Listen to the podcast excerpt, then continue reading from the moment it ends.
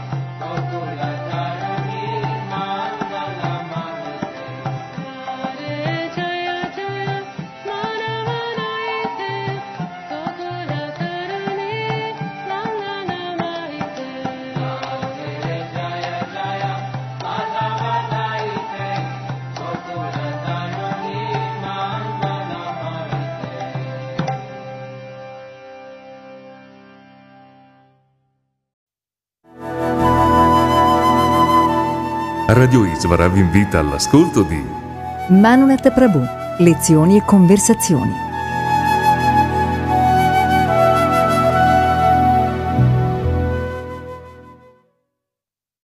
Hare Krishna a tutti. Bene, questa sera vorrei parlare di un verso della Bhagavad Gita. Bhagavad Gita è un po' la nostra Bibbia. Se diciamo la nostra Bibbia la gente capisce perché la Bibbia è il testo più importante del cristianesimo. Così la Bhagavad Gita in un certo verso è il, um, il testo più importante per noi, non è magari il più importante nel senso del principale o il più elevato, però è sicuramente quello fondamentale. La Bhagavad Gita è una conversazione tra Krishna Arjuna, il maestro, e il discepolo. Krishna non è solamente il maestro, ma è anche è anche l'incarnazione di Dio, della sua prima personalità di Dio. Mi piace particolarmente il primo verso perché tocca un argomento che a me ha sempre interessato, che mi ha sempre attratto, che mi è sempre piaciuto. Quindi ho studiato questo verso, lo ricordo spesso, mi viene in mente spesso, perché è una parola sola, no? Però quella parola è interessante. Il verso dice Dhritarashtra Uvacha Dharmakshetre Kurukshetre Samaveta Yutsava Mamaka Pandavaschayava Kim Kurvata Sanjaya Dhritarashtra chiese O Sanjaya, dopo che i miei figli, i figli di Pandu, si sono riuniti nel luogo di pellegrinaggio a Kurukshetra, desiderando combattere tra di loro, cosa hanno fatto? Dhritarashtra è un è re cieco e perché lui era cieco suo fratello minore Pandu è asceso al trono e i figli di Pandu anche a, in modo particolare perché il, figlio, il primo figlio di Pandu è, è nato prima del figlio di Dhritarashtra. Sanjaya, discepolo di Vyasadeva, aveva dei poteri mistici particolari. Aveva il potere di poter vedere qualsiasi cosa succedeva in qualsiasi momento.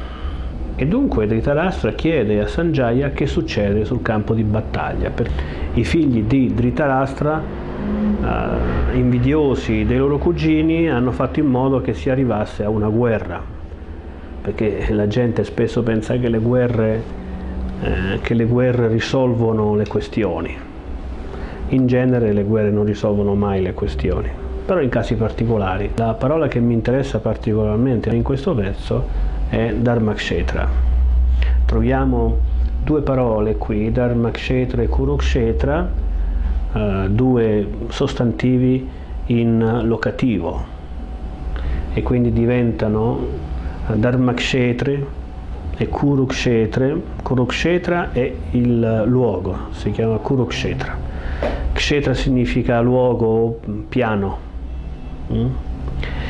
E um, si, chiamava, si chiamava Kurukshetra perché in antichità il re di nome Kuru aveva svolto delle austerità in questo luogo erano successe parecchie cose importanti nella storia e dunque era considerato cosa? Un Dharmakshetra, un luogo di santità, un luogo di religione.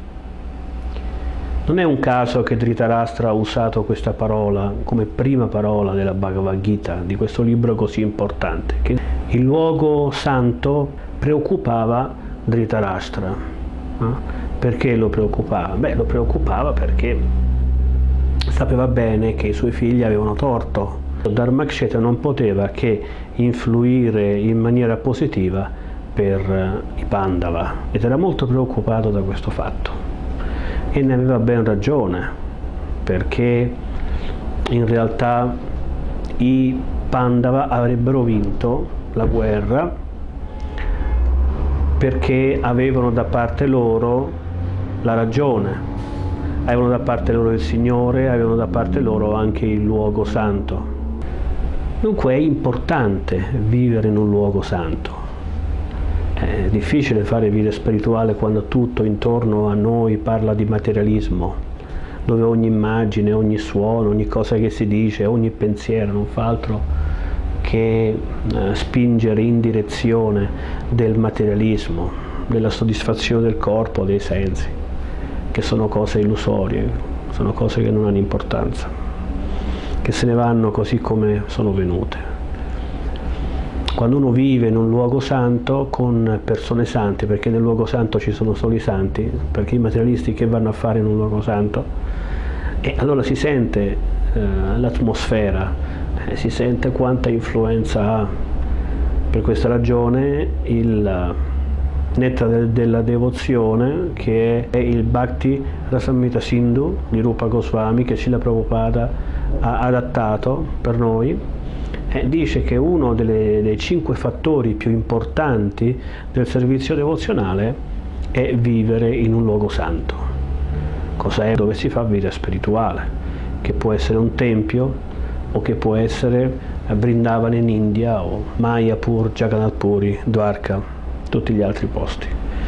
Coloro che sono interessati alla vita spirituale devono fare in modo di eh, vivere in un luogo santo più che sia possibile o di trasformare la propria casa. Non può lasciare tutto e andare a vivere in India, dovrebbe associarsi più possibile, andare in un tempio, associarsi con i devoti e imparare come fare a trasformare la propria casa in, in un luogo dove ci si organizza per la gratificazione dei sensi, organizzarli invece per eh, vita spirituale.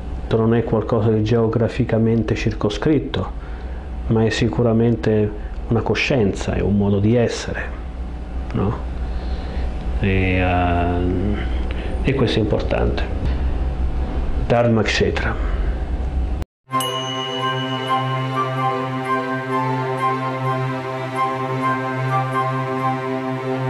Per acquistare i libri esclusivi di Manonat Prabhu vai al sito store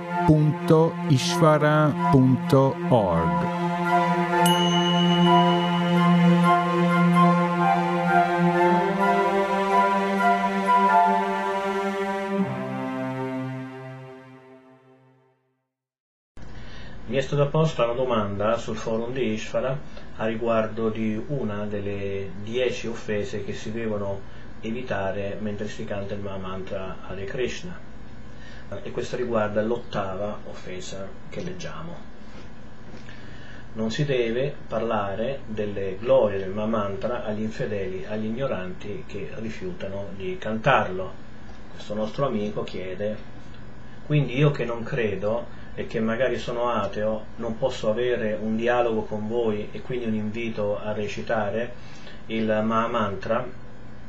Questa offesa riguarda soltanto gli aspetti più intimi e più profondi del Mahamantra. Questa filosofia contiene eh, molti aspetti molto profondi, molto esoterici, intimi, che non vanno spiegati a coloro che non possono comprenderli tuttavia Infatti noi stesso, persino fra i devoti stessi, noi ci, ci limitiamo e siamo attenti su cosa diciamo. Bisogna prima eh, capire con chi si ha a che fare e poi spiegare la filosofia a differenti livelli. Questi livelli certamente riguardano i livelli delle, degli ascoltatori, quindi questa proibizione riguarda soltanto gli aspetti più intimi e profondi della Mahamantra di Krishna. Noi del resto siamo conosciuti come gli Hare Krishna, eh, tutti ci conoscono così perché sempre cantiamo Hare Krishna, sempre parliamo di questo mantra e se questa fosse un'offesa eh, allora staremmo sempre commettendo delle offese. Ecco, in realtà invece il Vaishnava, il devoto, ci tiene moltissimo a parlare di Krishna e del Mamantra di Krishna a tutti, però limita la sua presentazione secondo il livello di comprensione e realizzazione di coloro che lo ascoltano. Per qualsiasi altra domanda o approfondimento sono sempre a disposizione. Hare Krishna.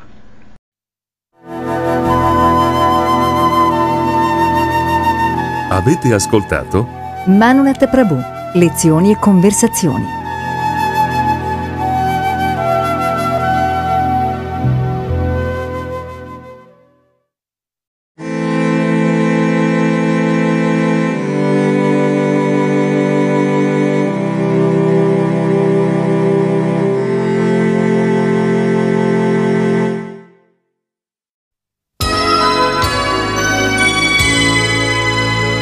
Questa è Radio Isvara.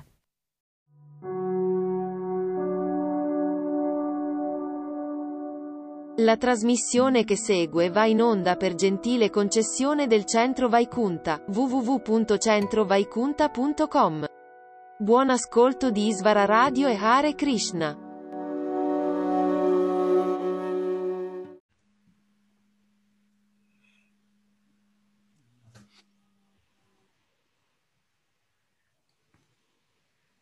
Hare Oh Krishna. no, cosa? sono- eh, questo, non, questo non va via così non riesco a Aspetta, schiacciare. aspetta. Eh, Vediamo, magari viene.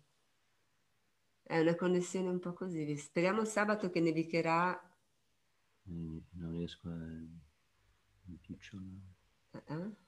All'impiccio- Che questo, questo solito Eh, lo non- so, so, ho capito. Non riusciamo a, a collegarci. Non vedete? La No, ma è già connesso. Eh? È già connesso a Facebook, siamo già live Eh, adesso. solo che non riusciamo a, a- a rientrare nel... Vediamo, eh. Zoom dovrebbe essere nella, Ecco, ecco, nella finestra precedente. No, è quella lineetta, bravo. Ecco. Ecco, ce l'abbiamo Mm. fatta, no, perché si Cioè- scopriva difficoltà. E dobbiamo fare i partecipanti.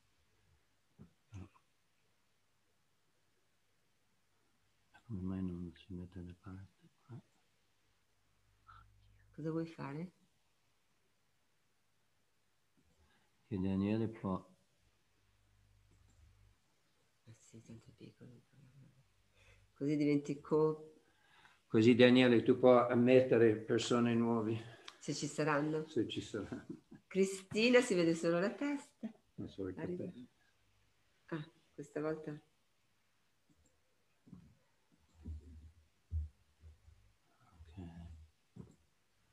Che si mette? Ah. Riuscite a vedere bene? Sì, Sì. sì. Vedere, vedere. Mettiamo. Sì, guardavo su Facebook.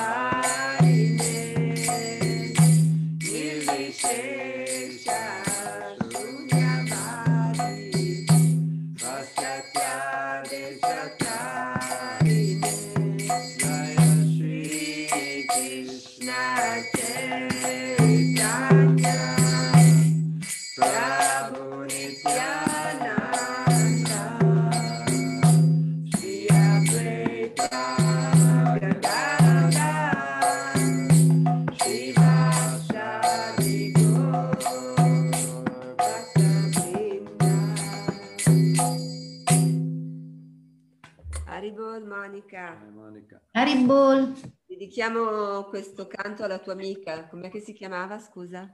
Chiara, Chiara, dedichiamo grazie. un'altra Chiara che oggi ha lasciato il corpo? Stanotte. Stanotte, ok, che questo mantra possa raggiungere la sua anima Grazie, grazie. verso Krishna. Hare Krishna, grazie. Hare Krishna,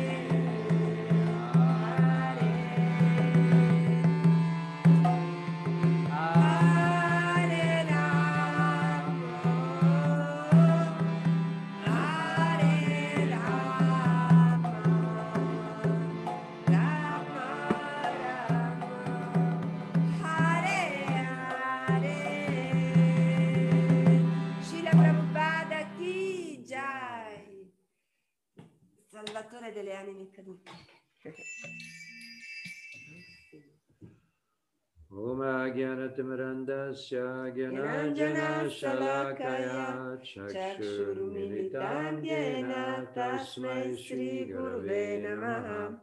Sri Chaitanya Manobishtam Stapitam Yena Bhutale.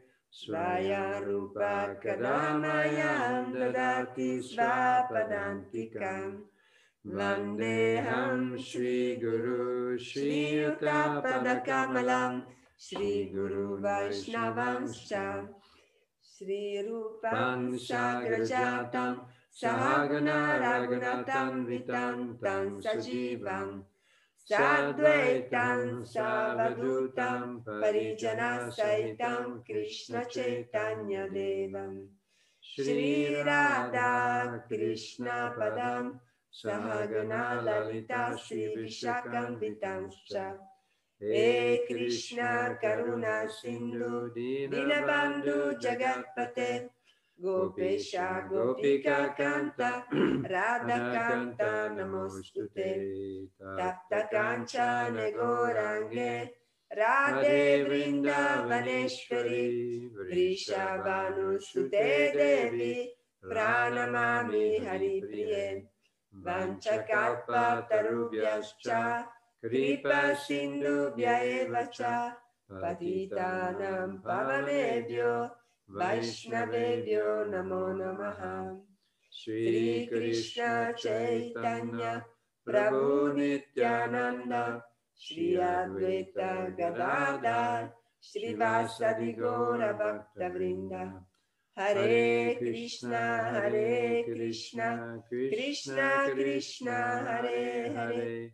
Hare Rama Hare Rama Rama Rama Hare Hare Om Vishnu Padaya Krishna Prasthaya Bhutale Srimati Bhaktivedanta Swami Namaste Namaste Saraswati Deve Gauravani Gauravani Pachanani Pachanani Vishesha Srinivani Pastatani Satanani Jai Buonasera a tutti. Hare Continuiamo la Krishna lettura del Hare libro di Krishna Krishna. Nadia Salvatore Dina Dina. e tutti gli amici su Facebook Allora, stasera finiamo il capitolo di l'albero genealogico della famiglia di Krishna, che siamo dalla parte che si concluda con questa lotta con Balaram e Rukmi, il fratello di Rukmini.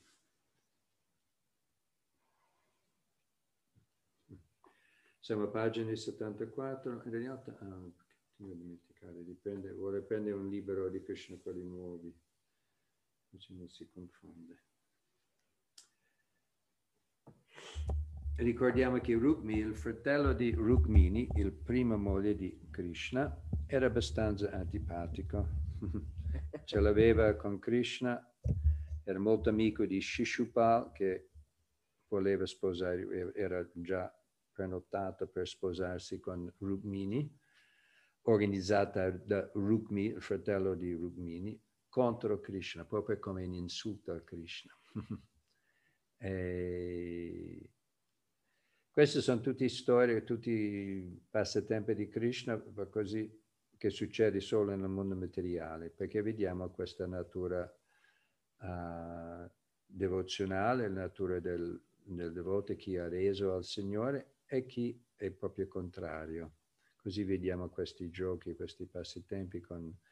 E Krishna vuole bene a tutti. Quella è la cosa importante ricordare che Krishna ama tutti gli esseri viventi, ma a volte, come il padre amorevole verso il suo figlio, se il figlio fa qualcosa che porterà male a se stesso, al bambino, al figlio, a volte devi punirlo perché non ascolta, non ha. E continua a fare cose negative, cose distruttive. Contro il suo vero bene. Così a volte la, il Signore deve correggere.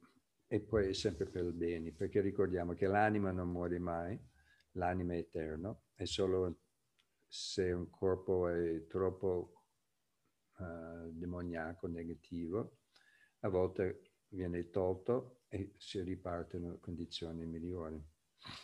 Non vuol dire che siamo noi autorizzati di fare questo, di uccidere, di fare, eccetera. No, è solo Krishna in questo caso solo si libera dal corpo demoniaco e, e, e, poss- e, le purifica e le dà una possibilità di, di servire in un'altra situazione. Si sente? Riesce a sentire? Okay. C'è un microfono vicino. Allora, se Rukmi nutriva, come si è visto, una vera e propria ostilità per Krishna, ci sono persone, conosciamo persone che hanno un'ostilità verso Dio. Conosciamo qualcuno? Egli era però molto affezionato a sua sorella, Rukmini, e desiderava accontentarla in tutto. Perciò quando il nipote di Rukmini, Aniruddha, fu in età da sposarsi, Rukmi le offrì suo nipote Rochana. Questi matrimoni tra cugini di primo grado sono per lo più sconsigliati nella cultura vedica ma per fare piacere a sua sorella, Rukmi offrì dapprima sua figlia al figlio di Krishna, poi la nipote al nipote del Signore. Una volta, una volta concluse la trattativa per il matrimonio di Aniruddha e di Rochana, il futuro sposo lasciò Dvarka accompagnato da una folla di parenti e viaggiò finché giunse a Bojakata, che Rukmi aveva colonizzato dopo il rapimento della sorella. Ricordiamo quando Krishna ha portato via Rukmini, fratello Rukmi è andato dietro con i suoi soldati ma, uh, per cercare di riprendere i Rukmini, ma è stato sconfitto e lui aveva fatto un voto di non, uh, se non riesco a riprendere mia sorella, non torna più nel mio regno, resto qua dove mi trovo. E ha fondato questa città che si chiamava Bogecata, era ancora lì residente. Uh. Il corteo nuziale era condotto dal nonno Sri Krishna, accompagnato da Sri Balaram, da Rukmini, la prima sposa del Signore, da suo figlio Pradyumna, dal figlio di Giambavati Samba e da molti altri parenti. A Boggiacata la cerimonia delle nozze si svolse uh, senza incidenti. Il, quel giorno il re di Kalinga, amico di Rukmi, diede a Rukmi il pessimo consiglio di sfidare al gioco Shibalaram e vincerlo. Cioè, la natura chat era sempre un po' in competizione, sempre un po' in Sfida. Di sfida, era un po' la loro natura, di combattenti, di guerrieri, di, e poi la loro tendenza. Oh, mette un po' di legno, accende. Sì, sì. Freddo qua.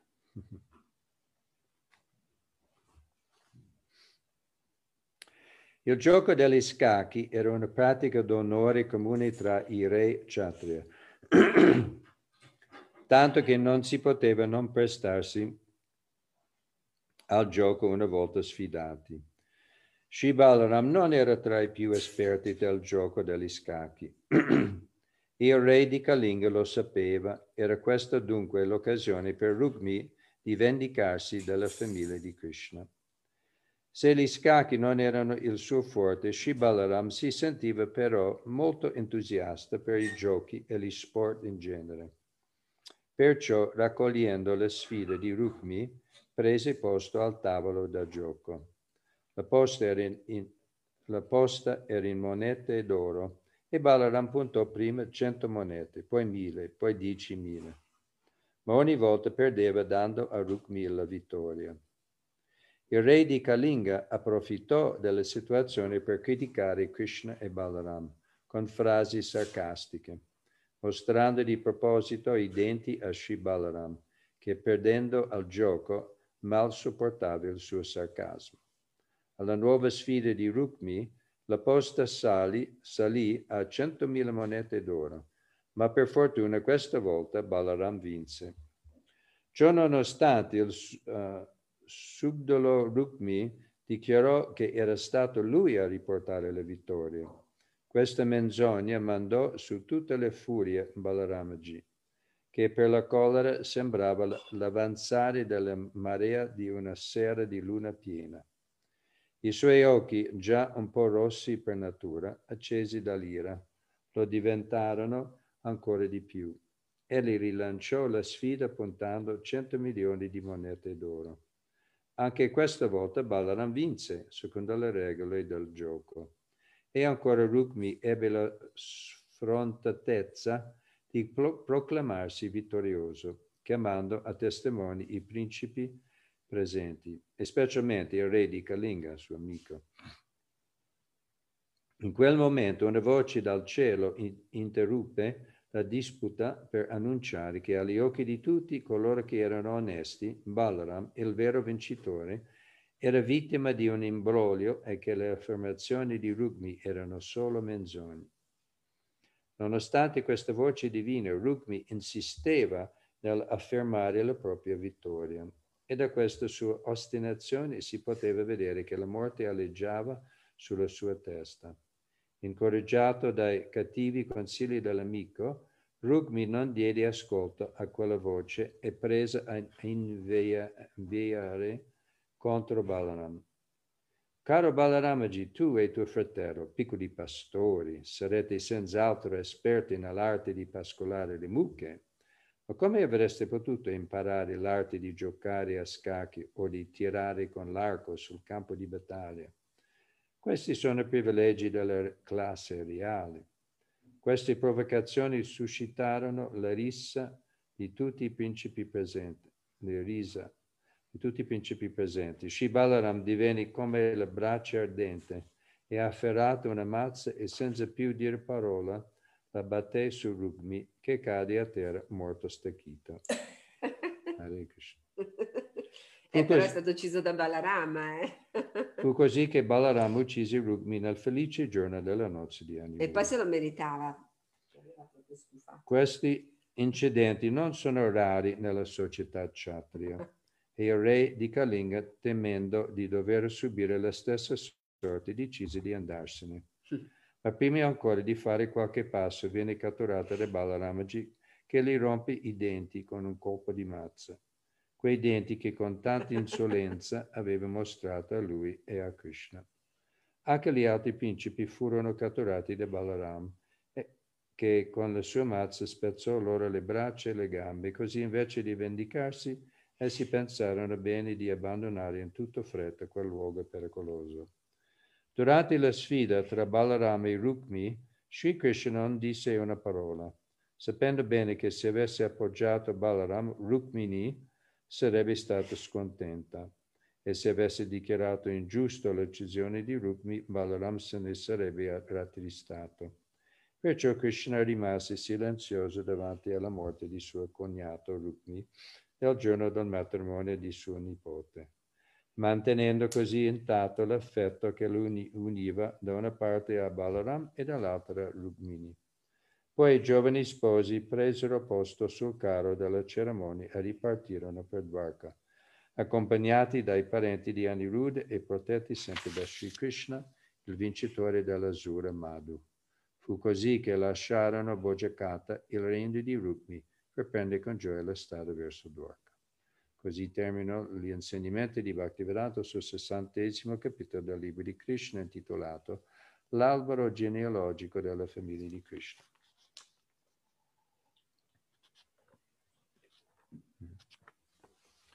Se avete qualche domanda su questo, magari è difficile che questi si ammazzano. Ma che Dio è? che Dio è questo? Questi sono passatempi di kshatriya, di, di persone Guerrieri. guerrieri, che hanno anche, nel caso del, del Signore Supremo, Krishna e Balaram, sono passatempi liberatori per, uh, per attrarre nostra attenzione, ma le persone coinvolte in questi passatempi sono sempre benedette o liberate sono solo per attrarre la nostra attenzione, come, come l'ho menzionato un'altra volta. A volte gli uomini piacciono storie di guerra, di combattimento, di azione. Quando in una coppia a volte deve scegliere un film di guardare, c'è sempre un po' di discute perché l'uomo vorrebbe vedere qualcosa un po', di azione, qualche combattimento, invece le donne qualcosa romantico, più tranquillo. È, è un po' la natura. Così nel passatempo di Krishna c'è per tutto, c'è il passatempo a Vrindavan, che sono solo giochi amorevoli tra Krishna e le gopi, Krishna e i suoi amici, amiche. E invece a Dwarka, nella posizione di Kshatriya, guerriero, ci sono anche passatempi così, in questi generi, c'è combattimento. Ma ricordiamo che è tutto un passatempo, è tutto liberatorio.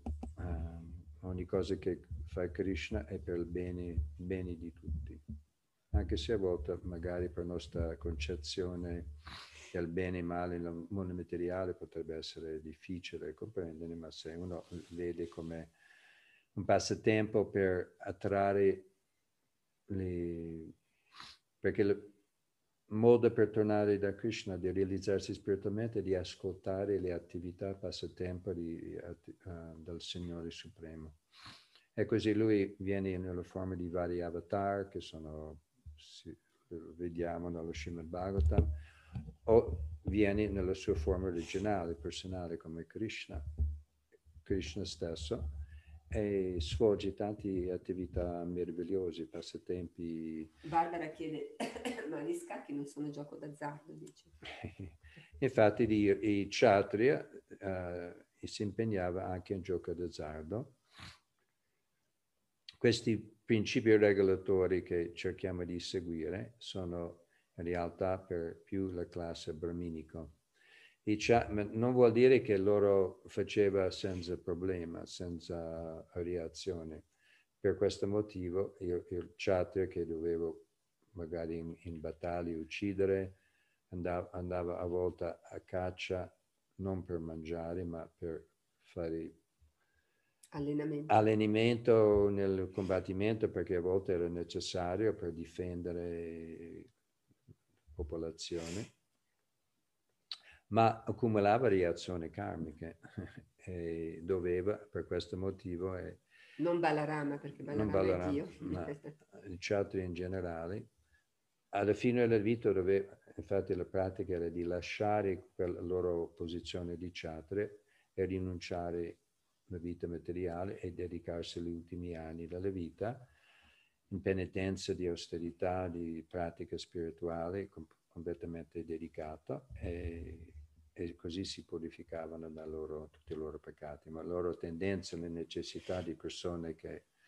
svolgevano quel ruolo di proteggere la società, proteggere gli esseri umani era necessario, ma non vuol dire che poteva fare qualsiasi cosa non c'erano reazioni, c'erano reazioni, ma per purificarsi di queste reazioni a un certo punto nella loro vita, dopo una certa età, si stacca, infatti si può leggere nel Srimad Bhagavatam tante storie di, di re devo, devoti, ma svolgendo le, le posizioni di re e a un certo punto lasciano, lasciano le loro posizioni, vanno alla foresta a meditare su Krishna e, e abbandonano la loro posizione.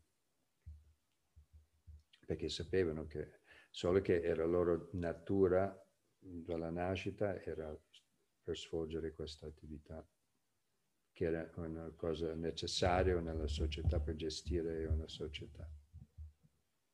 Qualcuno che gestisce. Ma faceva come i devoti, facevano sempre per il bene di tutto il popolo, per aiutare tutti a elevarsi spiritualmente, di essere uh, impegnato, per esempio nel culto vedica, prima responsabilità del re è di vedere che erano tutti che non c'era disoccupazione, non c'era, erano tutti impegnati secondo la loro posizione nella società. E così erano tutti, e, e di impegnarsi in sacrificio, nel senso glorificazione del Signore e, e elevarsi tutte le, tutte le varie classi di persone, eleva, aiutarli a elevarsi spiritualmente e di essere anche organizzato materialmente, avere i beni materiali necessari per vivere comodamente. Andiamo avanti nel libro di Krishna. Poi è troppo... Eh, lo dobbiamo finire. Se no, non so se riusciremo, quando, quando arriveremo alle preghiere dei ve- Veda personificati. Ok, il prossimo capitolo 61 è l'incontro di Usha e Aniruddha. Anche questa è un'avventura Bellissima. più romantica, meno combattimenti e più romantica. Molto interessante. L'incontro di Aniruddha, se non ci sono domande? No, aveva chiesto solo se appunto gioco sì, d'azzardo. Se li giochi per, per, eh, per soldi, nel senso gioca d'azzardo, vuol dire rischiare soldi, di, di fare scommesse, eccetera, di giocare giusto per... Se qualcuno è appassionato di... Nelle scritture è spiegato perché Krishna sceglie la morte fisica di ogni essere vivente. Ups, visto. Allora Nadia chiede, la scrittura è spiegata perché Krishna sceglie la morte fisica di ogni essere vivente e non un'altra soluzione. Poteva, ad esempio, fornire ogni anima ribelle di un'unica vita in cui comunque affrontare il karma. Ah, in che senso? No? Un'unica vita, um, unica vita tipo di arrendersi o non arrendersi e poi se non si arrendeva andava in inferno per sempre o come dicono qualcuno o un'unica vita in cui comunque affrontare il karma, soffrire un e poi dopo cosa succedeva? Cosa potrebbe succedere dopo? No, fino a quando non si arrendeva. Ah, che senso? No? Questa fa parte del realizzare, di aiutarci a realizzare che non stiamo bene senza servire Krishna. che ci fa fare tutti, realizzare tutti i nostri piani per godere di essere noi al centro, ma c'è un tempo limitato, finisce. Altrimenti uno pensava, sono qua, conti- continuerà a cercare di, di- di godere eh, frutti di sue azioni. Invece il fatto che c'è la morte, che finisce tutto, una, dovrebbe aiutarci a realizzare che cosa sto facendo. sto lavorando per creare tutta questa situazione che sarà, sarà distrutto in un attimo, fini- finirà, che tutto temporaneo, altrimenti uno penserà che sono quasi arrivato, arriverà, arriverà, arriverà, non finisce più, non finisce mai, non si arrenderà mai. Ma quando vedi tutti i suoi piani, tutte le sue attività, tutti i suoi piani. Infatti le persone quando si affronta la morte e, davanti alla morte, di solito diventano, si ah, c'è un pentimento, ci si, si riflette, si comincia a pensare ma cosa ho fatto in questa vita. E noi è un, un discorso interessante, perché Dio non ci ha fatto una vita continua e c'è il karma e, e la morte ci fa riflettere anche, ci fa riflettere um, perché sto sprecando tutto questo tempo cercando di essere goditore e non arrendermi a Krishna. Eh, ma, Se- ma se anche, per esempio, no, se una persona eh, si trova in una certa, nasce in una certa famiglia che non è favorevole anche quella situazione, no? Se con la morte magari va a migliorare, cambia completamente corpo, mente, sai, poi magari in una vita ti ricordi sempre quello che hai fatto, mentre scambiando non ti ricordi però ti restano le azioni, quindi non c'è il trauma, però il, la possibilità Può andare di... in una situazione migliore, Mm. più favorevole per, per arrendersi al Signore, di, di migliorare spiritualmente. Non so se questo risponde alla domanda, vedi, le- Il viso di Nadia un po'... Quanto tempo passa tra un'incarnazione e l'altra? Uh, tempo relativo. Tempo relativo può sembrare, infatti ci sono descrizioni, arriva, se, se uno segue la Srimad Bhagavatam la mattina, arriveremo nel prossimo canto, nel quinto canto, descrizione di cosa succede al momento della morte, dove andremo. Uh, per esempio, uno che non essere umano, un animale che muore, eh, passa subito nel grembo della ma- del prossimo madre, della prossima forma animale di vita e entra nel grembo e, e rinasce e continua. Solo, e, e, e questo è così per tutte le esseri viventi, solo l'essere umano, l'essere umano uh, che è responsabile per sue azioni, perché gli animali non sono responsabili per la loro azione karmica, non accumulano karma. Invece l'essere umano, perché ha le capacità di discernere, di decidere, discriminare i beni dal male, così è responsabile per sue azioni.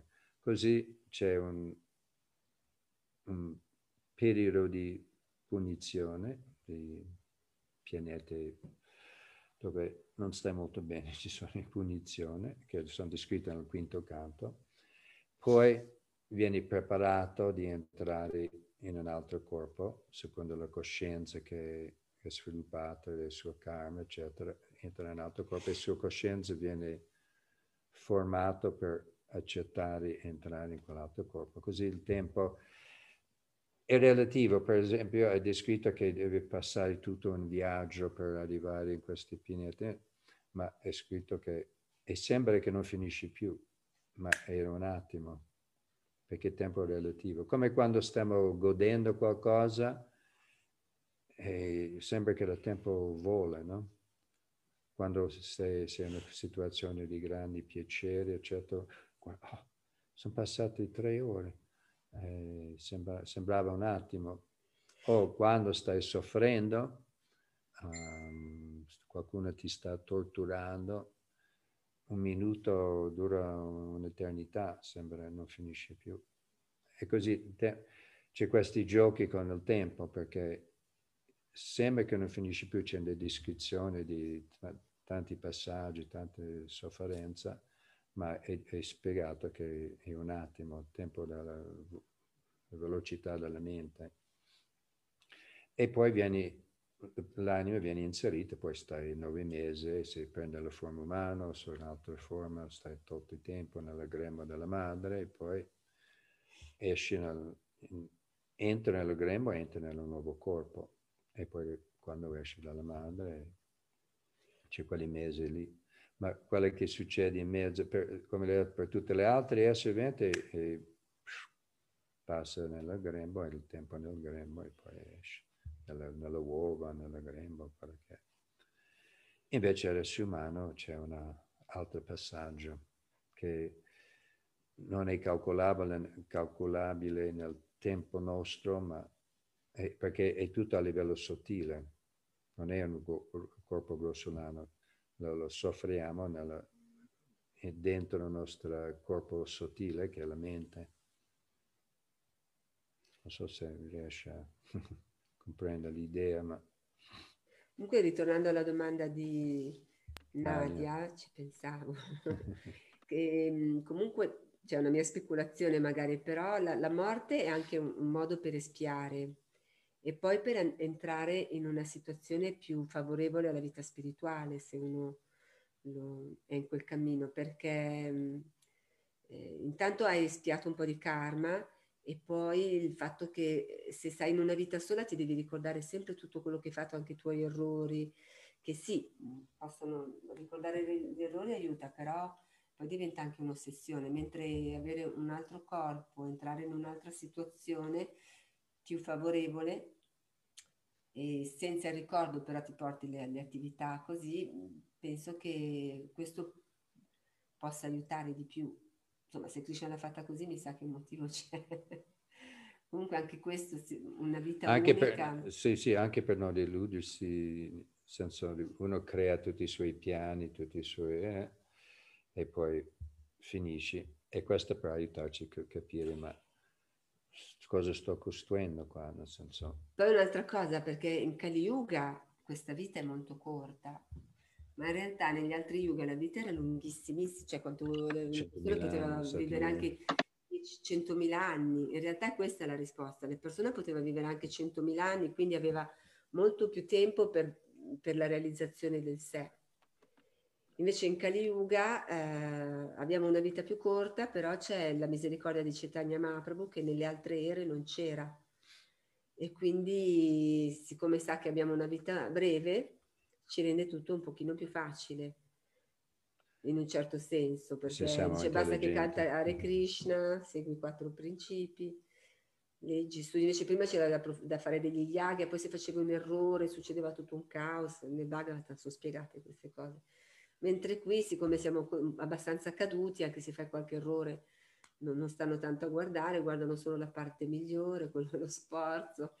Eh, comunque in realtà la vita era, era molto più lunga un tempo, quindi c'era il tempo di avere magari la vita di famiglia e poi tutto il, la- il resto del 36.000 anni come di meditazione Sì, faceva Maharaj. anche mh, come si chiama Kandarpa, no, come si chiamava? Il padre di, di Kapila, Kardama Muni. Kardamamuni, lui ha avuto una vita lunghissima, ha fatto tante cose e poi l'ha dedicata A questo punto che dice Nadia è interessante. Forse la morte fa sentire di più l'urgenza di agire, come dice. Sì. anche, Infatti ci aveva pensato durante la vita nelle altre, altre ere. Sì. anche, Sì, deve essere, infatti diciamo, mi sembra che ci sono i monaci in eh, certi gruppi cristiani, monaci cristiani, che c'è uno che va in giro la notte e dice ricordate domani deve morire, per render- renderlo più serio. No, ma anche loro quando si incontravano si salutavano così, fratello, ricordati che oggi può essere l'ultimo giorno. Tiè, tiè. No. Ringraziavano perché era un modo per diventare seri, no? Ma qualsiasi problema, se pensiamo che l'ultimo giorno, Cambia tutto prospettiva Cambia quando, tutto, quando- eh. quando penso che... Per quello è così interessante il Srimad Bhagavatam, perché Srimad Bhagavatam è proprio in quella situazione che Maharaj Pariksit è stato, era in, in pieno della sua vita, era, era giovane, bello, aveva una moglie bellissima, aveva il, il regno, ricchezza, tutto, è stato maledetto, fra una settimana morirà. allora diventa Cerca di immaginare, se- noi parliamo a livello filosofico, tutto, ma immagina se eri sicuro che fra una settimana cambi tutta prospettiva, cambia tutto, no? tutti i piani che devo arrivare alla pensione, poi posso fare questo, tutto, finisce tutto e, e si focalizza, io devo prepararmi, devo preparare- manca sette giorni che devo lasciare tutto, morire e c'è l'opportunità di tornare al mondo spirituale, di finire tutta questa vita materiale, ma c'ho solo sette giorni. Di... Maharaj Pariksit era in questa condizione, per- perciò è preso, non è dormito, non è mangiato, non è bevuto, niente, è stato lì a ascoltare a Shukadev Goswami tutta la conoscenza spirituale, tutti i racconti spirituali e così, perché lui ha chiesto a questi saggi cosa devo fare che mi manca sette giorni per, prima di morire, come devo prepararmi uh, per questo momento, questo passaggio. E è arrivato Shukadeva Goswami ha dato risposte. Ascoltare lo Srimad Bhagavatam, ascoltare di Krishna. Ascoltando di Krishna ti risveglia tua relazione con Krishna e, e tu ti arrende e torna al mondo spirituale, non torna più nel mondo materiale e finite tutti i problemi, ha, risolto tutto. Altrimenti pensiamo, tutti pensiamo, sì, la morte arriverà, sì, lo so, ma non, non pensiamo di adesso di questo. Eh, abbiamo così tante cose importanti da fare adesso nella vita, dobbiamo fare questo, quell'altro. Ma la morte ha questa, queste, queste, questa pandemico, questa pandemico ci pandemia. Fa, pandemia ci fa pensare di, allora tutti i miei piani po- possono andare a finire tutto. Se, se, mi arriva e va male, può finire tutto, tutti i miei pianificati. Perché tutti abbiamo, stiamo facendo i piani, tutti. uh, siamo sposati, ci curiamo uno all'altro, abbiamo la casa, dobbiamo sistemarlo, dobbiamo avere una situazione per il futuro, tutto, ma la morte è sempre è lì davanti, che aiuta. C'è un'altra domanda da, da Facebook sì. di Nirala. C'è anche uno da Cinzia, è vero, io da quando ascolto le varie storie mi sento cambiare e percepisco una trasformazione. Sì, già. Già, funziona. Il processo di Bhakti Yoga funziona e la prima parte più importante è l'ascoltare questa conoscenza trascendentale. Allora, Nirala chiede, può essere che un devoto in una prossima vita possa dimenticare la sua devozione e mm, non intraprenderla, non intraprendere un percorso spirituale, cioè che nella prossima vita mm. dimentica, no? È spiegato Questa che... è la cosa bella. Eh, tutto quello che fai in questa vita per migliorare spiritualmente, di andare verso la realizzazione spirituale, non è mai perso. E tu ricomincerai um, quanti di voi avete avuto le sensazioni quando si è venuto in contatto con coscienza di Krishna, con un libro, con il mantra o con un devoto? Avete avuto le sensazioni, ma questo sempre, ho sempre pensato così, è sempre qualcosa di familiare. Io sì, nel senso, oh, ho trovato casa, ho trovato... Sono Perché quals- qualsiasi cosa che fai, ogni passo che fai per progredire spiritualmente in questa vita, nella prossima, se deve rinascere, eh, riparte da quel punto lì.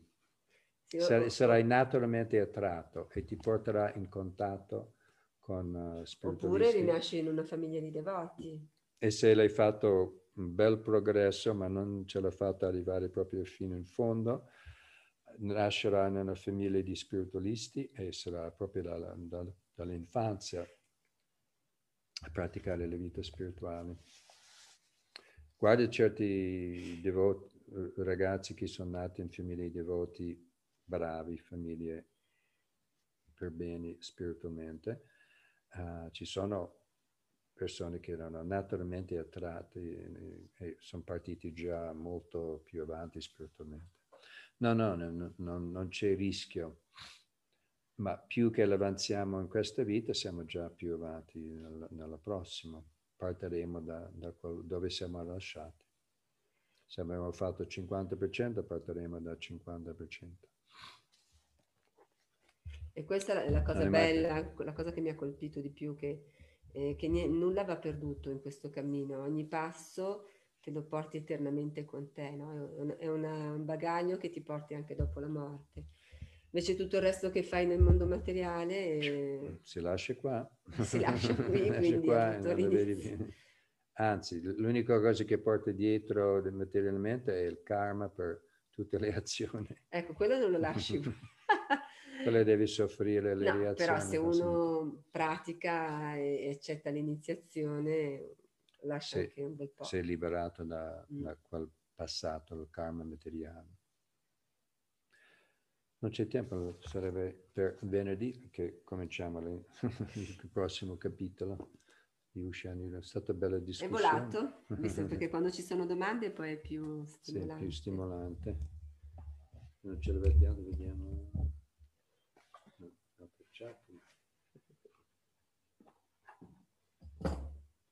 No, allora, Nadia, se un devoto prega per altre persone, le aiuta nel loro progresso spirituale? Sì, più si va avanti e più le preghiere sono, più uno avanza spiritualmente, più le preghiere sono più ascoltate da Krishna. Se diventiamo cari a ci, ci- ci rendiamo cari a un devoto molto avanzato, se diventeremo cari a Krishna. Così se un devoto avanzato prega per noi, prega per il nostro avanzamento spirituale, Krishna. que- c'è un cane che è diventato caro a, a- come si chiamava?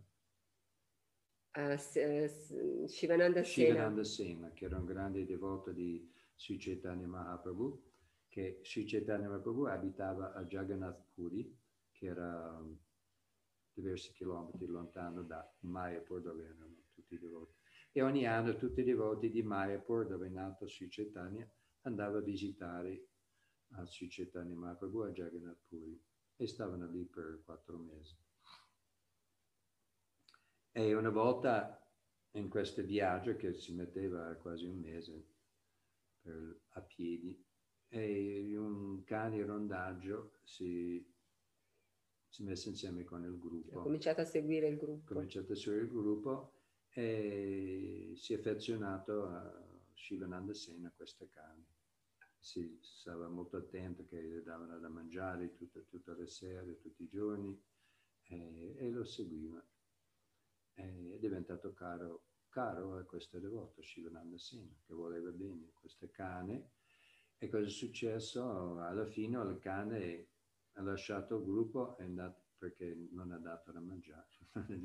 Una volta si sono dimenticati di dargli da mangiare, perché si separa, Shivananda Sena è andato là, era separato gruppo. stava organizzando, lui era l'organizzatore, do- dove andava a dormire, poi quando è tornato ha visto che non hanno dato da mangiare al cane e che il cane è sparito perché i cani per natura vanno a cercare qualcosa da mangiare. ma questa volta era diverso. Questa volta è diverso e è andato avanti e quando sono arrivato lì a Jagannath Puri, da Sri Chaitanya Prabhu ho trovato questi cani proprio lì davanti a Sri Chaitanya Mahaprabhu. Che can- praticamente Sri Chaitanya Mahaprabhu dava ah, del pezzo di cocco, quando, quando apriva il cocco, dava pezzo di cocco e prasharam dalle sue mani, dava a quel cane, il cane cantava Hare Krishna, Hare Krishna, si alzava.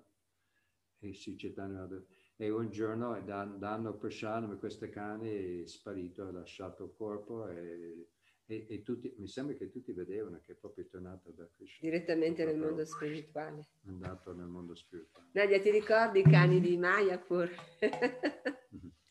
Se vede, se andate a Vrindavan, ormai per giorno, lì, i cani lì sono, si vede che sono come noi, sono persone devoti che hanno fatto qualche errore, per prendere, per prendere una vita. Adi Prabhupada ha spiegato che a Vrindavan, che ci sono maiali, ci sono cani, ci sono scimmie, e, e detto sono persone devoti che vivevano a Vrindavan, ma hanno fatto attività peccaminose a Vrindavan, Nei luoghi santi. luoghi santi, e de- devono stare una vita in queste forme come Animale, animali. nel luogo Poi santo, stando lì nel luogo santo, la prossima vita tornano a Krishna. perché nel corpo animale non produci karma, quindi ti purifichi solo. Quindi avendo un corpo animale in un luogo santo c'è solo purificazione e poi torni da Krishna. Però non è che per, per forza bisogna diventare animali per... Io dico no, perché se vedi come sono messo. cioè se uno eh, è nel luogo santo e, e commette qualcosa di sbagliato, allora poi Sì. così, ma se no, no, non è che è quello il, il processo, insomma.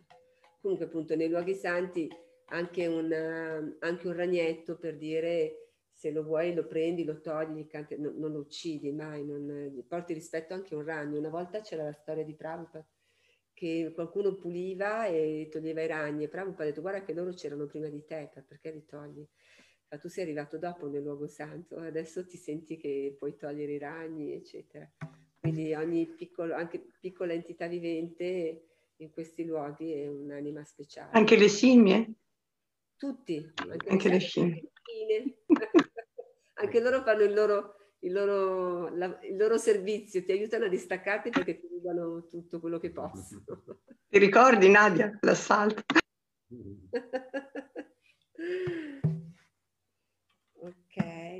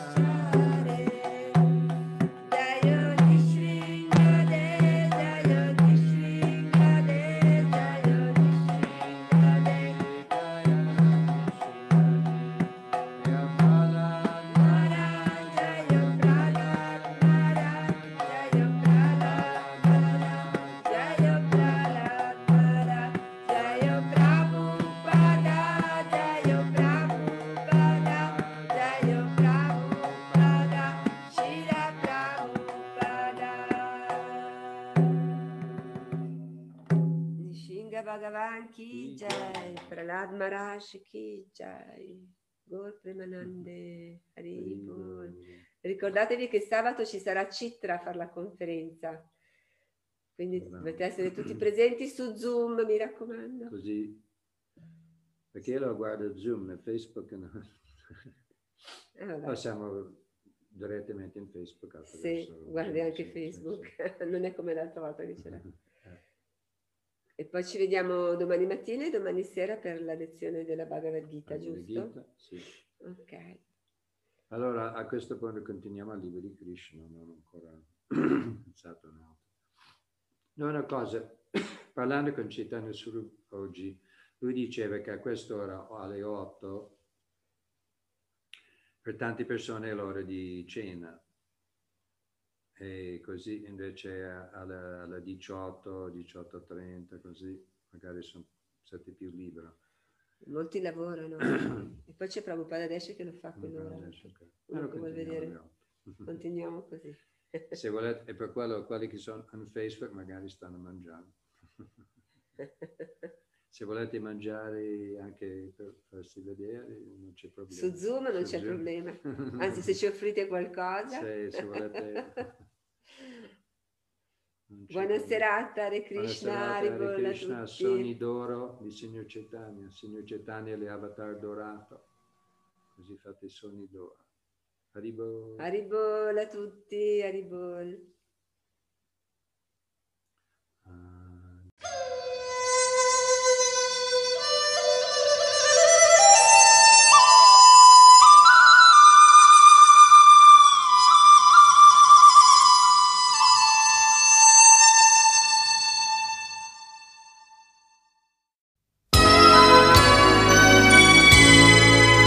State ascoltando Radio Isvara. Radio Cucina. Ricette vegetariane lette in pochi secondi da Ramananda Das. Buon ascolto e Hare Krishna da Radio Isvara chiocciola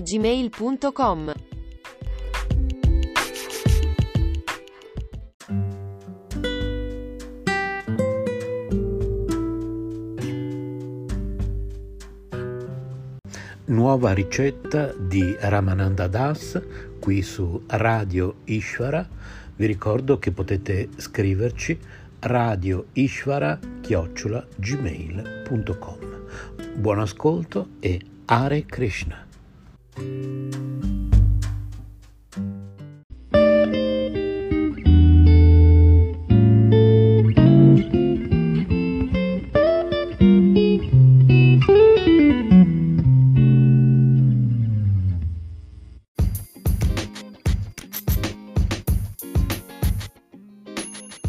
Latte di cocco.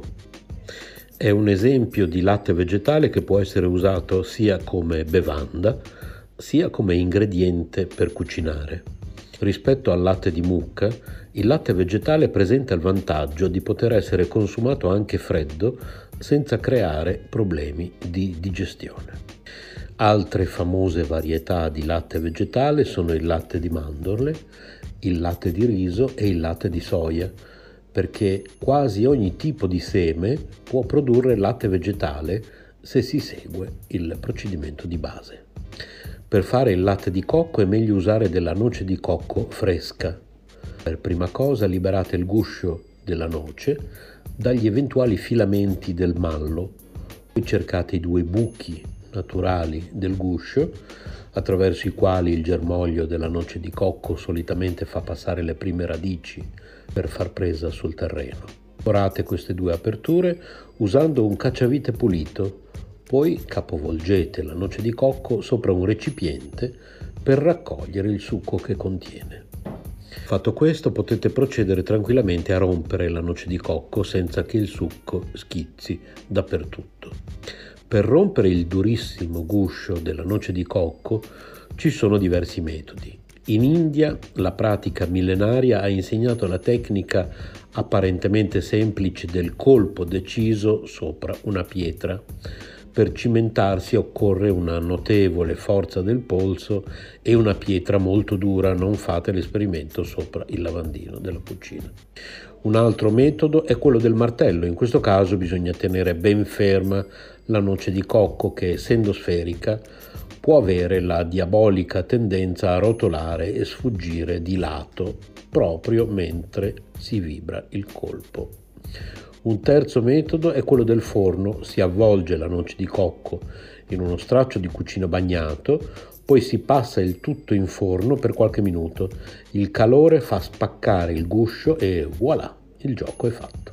Dopo aver spaccato il guscio bisogna liberare la polpa. In India, specialmente nel sud, tutte le massaie dispongono di un attrezzo specifico, una lama rotonda di dimensione adatta montata su un supporto di legno con il quale grattugiano la polpa del cocco senza rimuoverla dal guscio. Si siedono per terra, tengono fermo il supporto con i piedi e sfregano l'interno del cocco sulla lama ottenendo così il cocco grattugiato senza troppa fatica e senza pericolo di ferirsi le mani. In mancanza di tale attrezzo è consigliabile spezzare il guscio in piccoli pezzi con un martello e rimuovere così la polpa in piccoli pezzi. Se la noce di cocco è ben matura, di solito la polpa si stacca molto facilmente. Prendete i pezzi di polpa di cocco e puliteli. Se volete un latte di cocco bianchissimo, grattate via la scorza marroncina. Mettete i pezzetti di polpa di cocco nel frullatore, aggiungete un po' d'acqua e frullate fino ad ottenere una crema omogenea. Scaldate dell'acqua in una pentola e quando bolle aggiungete il frullato. Coprite la pentola e lasciate raffreddare a temperatura ambiente. Quando il latte è freddo, filtratelo, poi aggiungete un po' di zucchero e un pizzico di sale e conservatelo in frigorifero. Il residuo solido può essere utilizzato nell'impasto di crocchette, in zuppe, verdure o altre ricette, benché naturalmente sia meno saporito e morbido del semplice cocco grattugiato.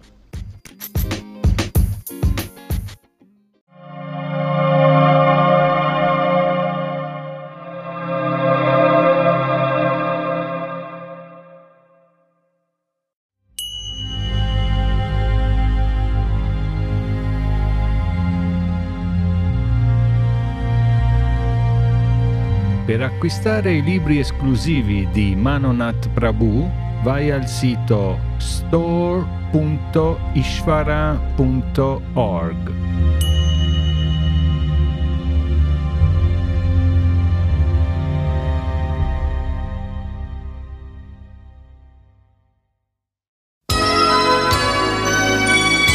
State ascoltando Radio Isvara. Vandeham श्रीगुरु श्रीयुता पदकमलम् श्रीगुरु वैष्णवांश्च श्रीरूपम् साग्रजातम् साग्रजातं रघुनाथान्वितम् तं सजीवम् साद्वैतम् सावभूतं परिजनसहितम् कृष्णचैतन्यदेवम् श्रीराधा कृष्णपादाम् सगनललिता श्रीविशाखान्विताम्। Hare Krishna, Hare Krishna, Krishna Krishna, Hare Hare, Hare Rama, Hare Rama, Rama Rama.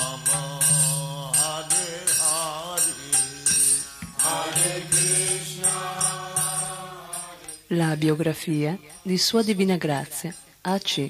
Bhaktivedanta Swami Prabhupada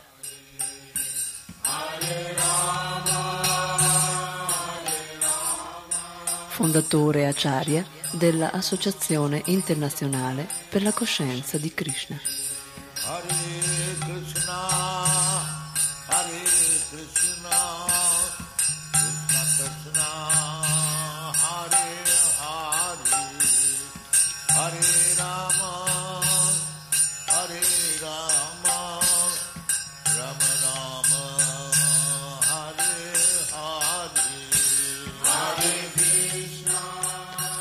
Srila Prabhupada Lilamrita.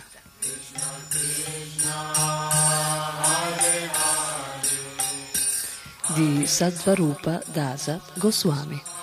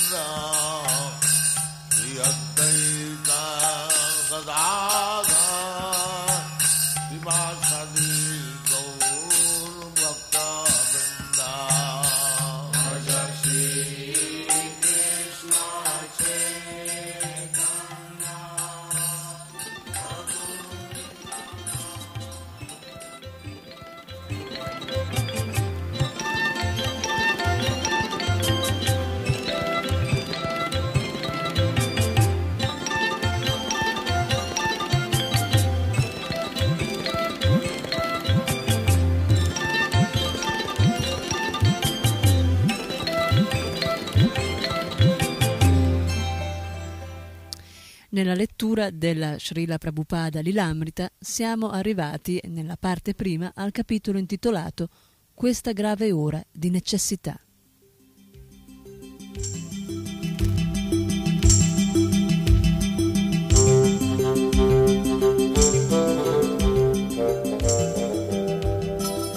Srila Prabhupada aveva preso l'ordine del sannyasa.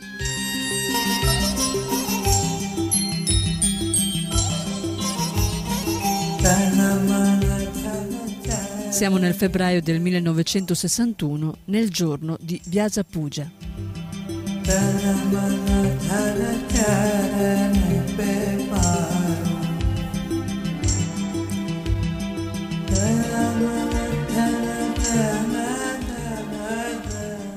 Tra i suoi confratelli, Bhaktivedanta Swami era un sannyasi più giovane. Benché accettato come autore e redattore, non aveva un tempio né seguaci. Eppure sapeva che stava cercando di seguire Bhaktisiddhanta Sarasvati. Si vedeva solo e senza aiuto contro le vaste forze di Maya.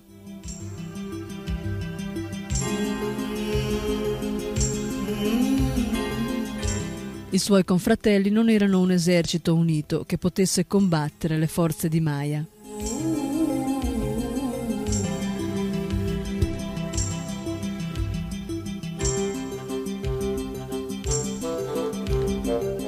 Erano simili a monaci apatici che invecchiano sostenendo principi spirituali e rituali privi di vita.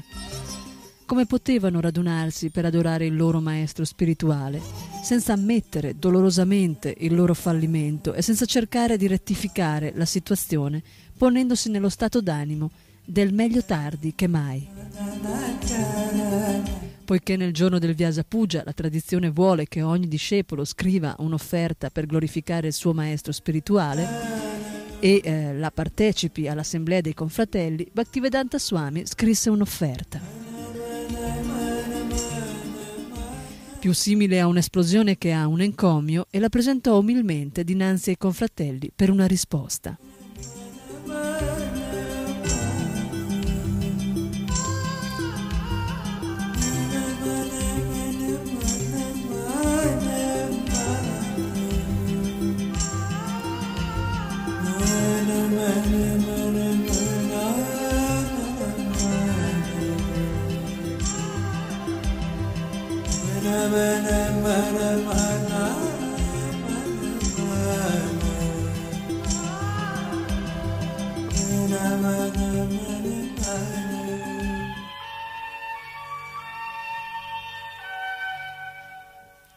Per ordine del Maestro, fratelli, anche ora sono qui e insieme ci impegniamo in questo puja.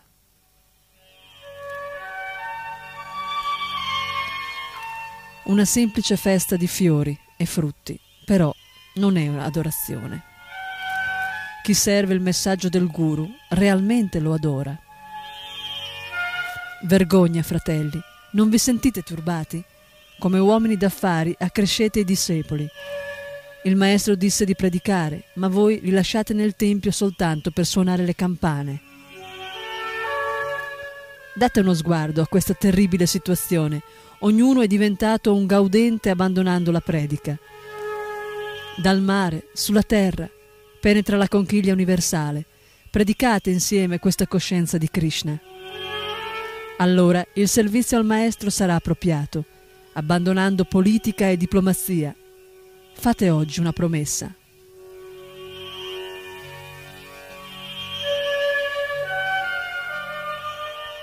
Se i discepoli di Bhaktisiddhanta Sarasvati avessero potuto unirsi e predicare, allora vi era ogni probabilità di creare una rivoluzione spirituale in questo mondo di peccato. Questa era stata la speranza di Srila Bhaktisiddhanta Sarasvati e Bhaktivedanta Swami espresse questa speranza nella sua offerta di Vyasa Puja.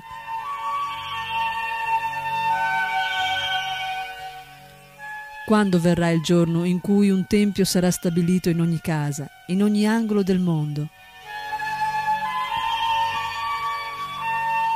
Quando sarà che i giudici del tribunale saranno Godia Vaishnava con il tilak sulla fronte? Quando un Vaishnava con i voti sarà eletto presidente ed espanderà in ogni luogo la predica?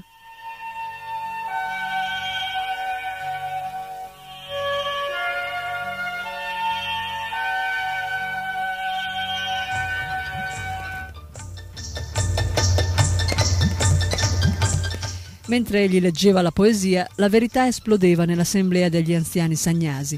Alcuni approvarono, altri erano irritati. Il loro incontro però non determinò un cambiamento di direzione. Non si sedettero insieme a progettare come egli aveva perorato. La poesia di Swami Maharaj era considerata un'altra espressione poetica o una sua opinione. I confratelli erano inclini a lasciare che le vecchie ferite si rimarginassero con il passare del tempo. Come sarebbe stato possibile tornare alla vecchia situazione e ricostruire la missione, così come era stato precedentemente, con la presenza di Srila Bhaktisiddhanta? Essi stavano diventando vecchi. Alcuni non volevano abbandonare il rifugio di Vrindavana. Volevano adorare Bhaktisiddhanta Sarasvati nel loro Dhamma. Se Bhaktisiddhanta Swami voleva fare qualcosa di più, poteva andare avanti e tentare.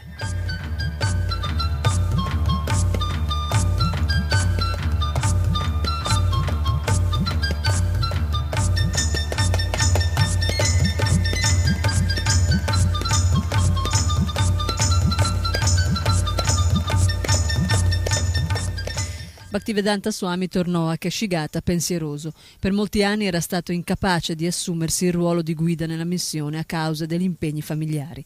Nel 1935 a Bombay i suoi fratelli o confratelli gli avevano anche chiesto di presiedere il Mata, ma Srila Bhaktisiddhanta era intervenuto dicendo che non era necessario che Abhay Charan si unisse a loro.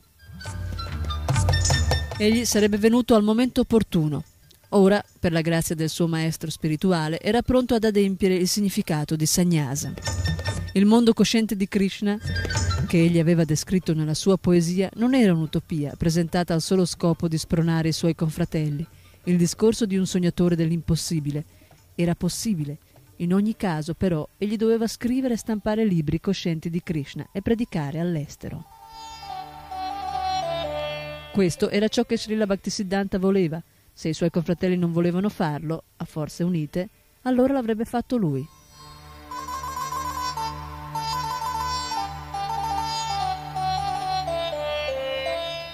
Nel gennaio del 1961 una delle conoscenze di Bhaktivedanta Swami a Delhi gli aveva mostrato un annuncio che si riferiva al congresso per coltivare l'umano spirito. un'assemblea che si doveva tenere a Tokyo dal 10 al 20 maggio.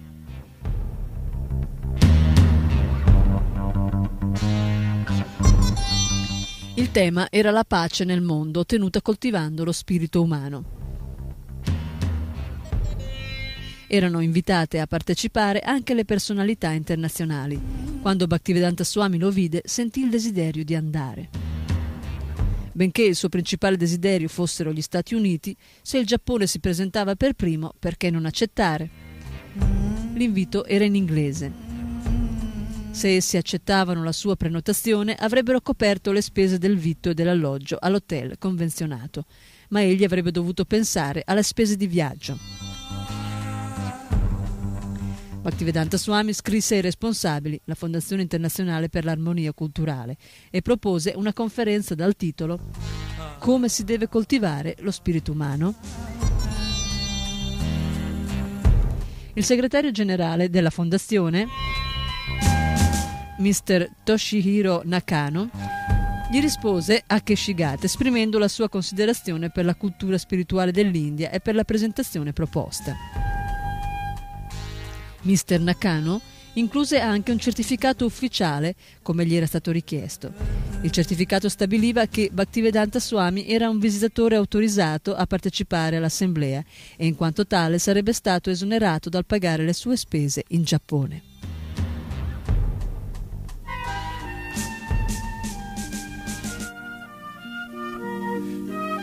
Essi chiedevano, per la persona interessata, che la presentazione del passaporto e del visto fosse garantita per il 10 di maggio, data di arrivo in Giappone.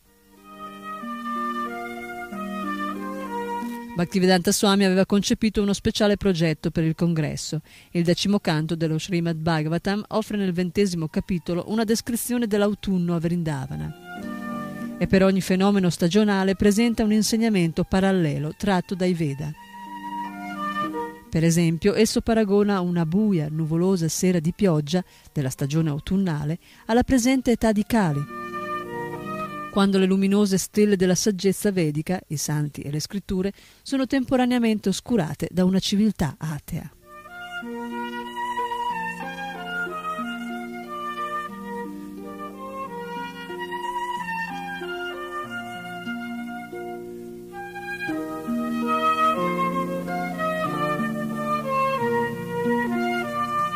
Il capitolo contiene dozzine di tali esempi e Bhaktivedanta propose 50 commenti cui sarebbero state accluse 50 illustrazioni che dovevano essere distribuite nell'assemblea.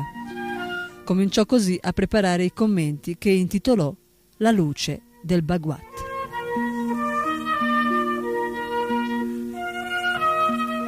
Fornì alcune direttive grazie alle quali un artista poteva disegnare un dipinto da unire a ogni lezione ispirata a quella pittura. 50 dipinti e commenti sarebbero stati un'esibizione stimolante per i visitatori dell'assemblea. Bhaktivedanta lo sentiva. L'idea piacque agli organizzatori.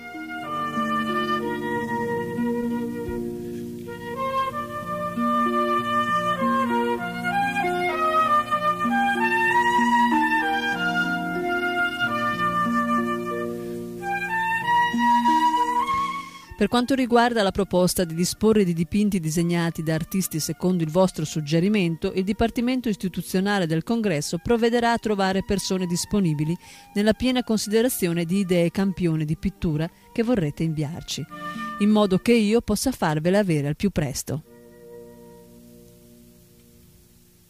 Bhaktivedanta Swami lavorava alacremente per produrre un manoscritto di 20.000 parole, 50 lezioni per 50 illustrazioni, i dipinti rappresentavano le foreste, i campi e i cieli di Vrindavana durante la stagione delle piogge. E le lezioni erano o una critica dei governi ati e dei falsi esponenti della religione, oppure asserzioni di principi morali della coscienza di Krishna. E talvolta descrivevano Sri Krishna e i suoi compagni eterni a Vrindavana. Ogni cosa fu trattata senza difficoltà tra Bhaktivedanta Swami e i responsabili del congresso in Giappone.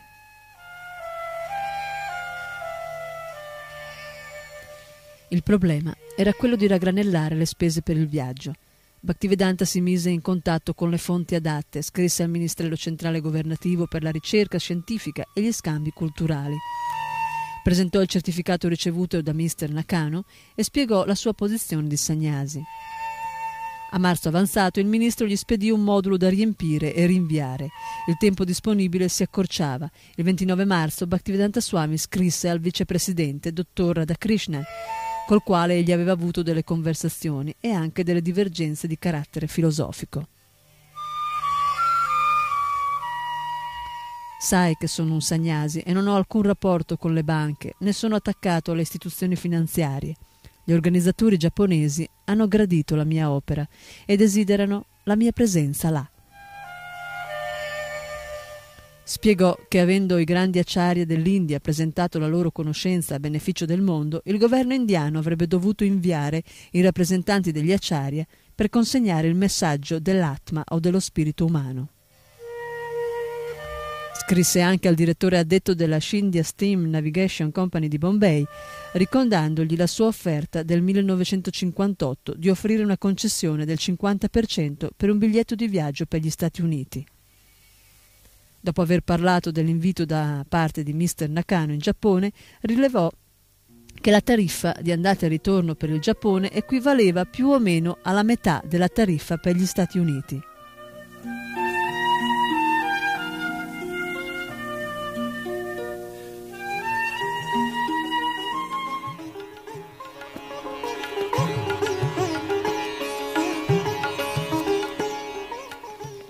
Cercando ogni possibile opportunità, con meno di un mese e mezzo a disposizione prima del congresso, egli scrisse a un altro potenziale donatore.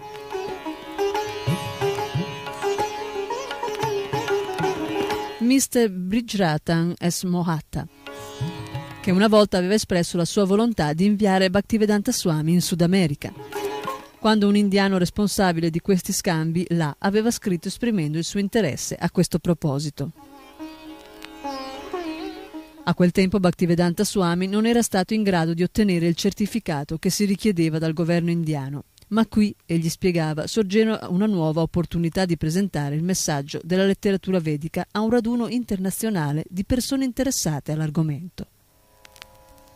Il Giappone inoltre era più vicino del Sud America.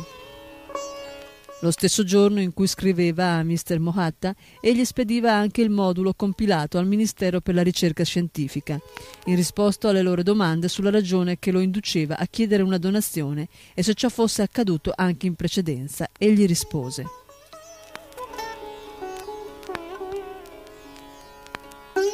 In precedenza non ho mai richiesto un'assistenza finanziaria al Ministero perché non ne avevo bisogno. Come Sagnasi posso chiedere un aiuto finanziario in caso di assoluta necessità. La nostra vita è dedicata al servizio dell'umanità su vasta scala per risvegliare la coscienza spirituale addormentata.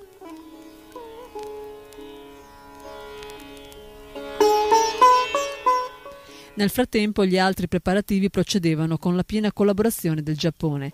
Bhaktivedanta Swami aveva già spedito a Mr. Nakano le 20 idee illustrative tratte dalla luce del Bhagavad. Il Giappone è famoso per il disegno artistico, egli scrisse, e l'India è famosa per la cultura spirituale. Noi dovremmo ora combinare. Suggerì anche di stampare il testo e i dipinti nella forma di un libro.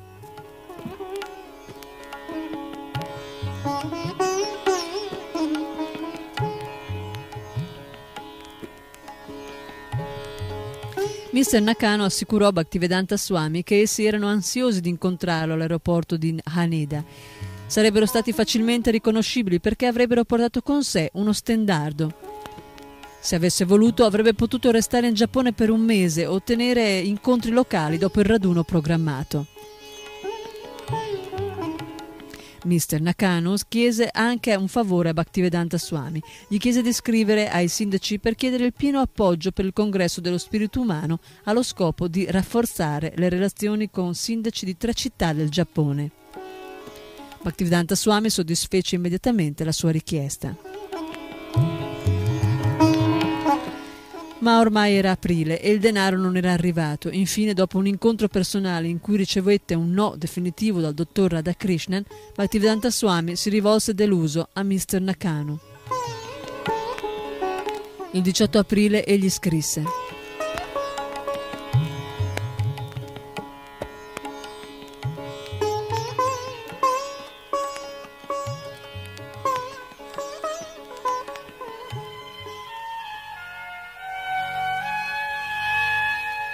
ho ricevuto la vostra lettera del 9 corrente mese e vi sono grato per tutto ciò che mi dite.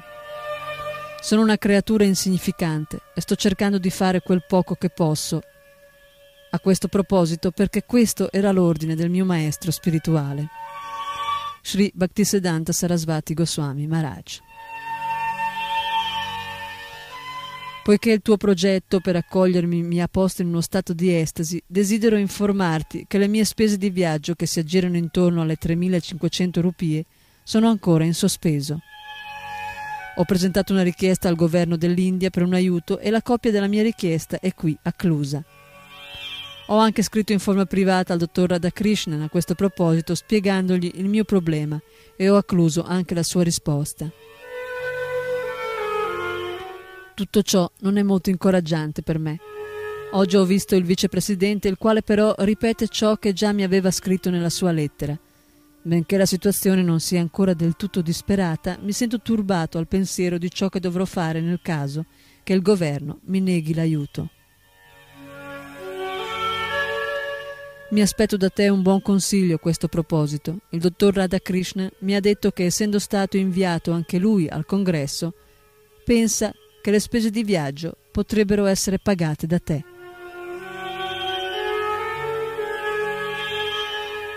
La speranza e l'aspettativa del congresso è davvero molto grande e io desidererei usare in pieno questa opportunità per il beneficio dell'intera società umana.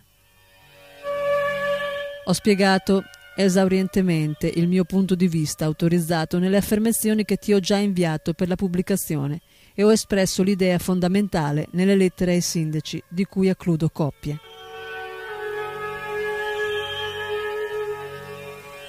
Come Sagnasi non ho somme a disposizione per le spese. In tali circostanze, se il governo mi nega l'aiuto per il viaggio, allora dovrò ricorrere a te, altrimenti la mia partecipazione al congresso finirà soltanto in un sogno.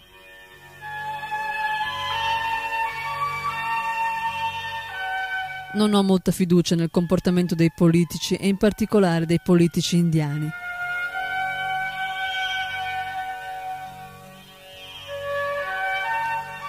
Stando a quanto mi risulta dalla conversazione con Mr. Radhakrishnan, egli non approva che tale congresso sia stato organizzato da privati e per questa ragione non vi partecipa.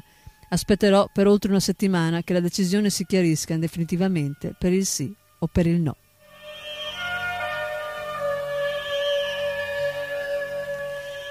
Le risposte degli eventuali donatori furono tutte negative. Il 20 aprile egli inviò un cablogramma a Mr. Nakano.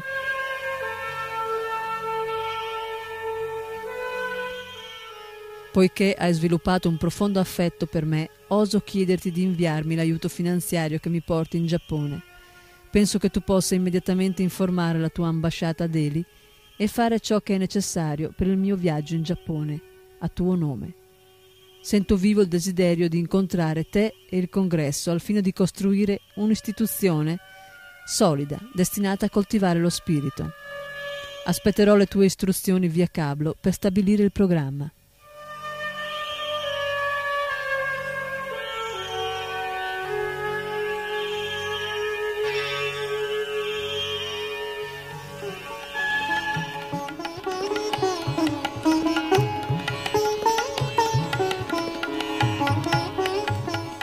Tuttavia, Mr. Nakano non poté aiutarlo e gli sforzi di Bhaktivedanta Swami si conclusero in un sogno. Nel luglio del 1962 Bhaktivedanta Swami a Vrindavana spostò la sua residenza dal tempio di Vamsi Gopalaji al tempio di Radha Damodara. Per tre anni egli aveva pagato l'affitto di 5 rupie al mese per le sue stanze del Radha Damodara e stava pagando per le numerose riparazioni. Ora la stanza principale aveva la luce elettrica e un ventilatore e le pareti erano state intonacate e dipinte. L'ampiezza della stanza era di 2 metri per 4,50 con pareti di intonaco levigato e il pavimento era formato da quadrati di pietra arenaria di dimensioni diseguali.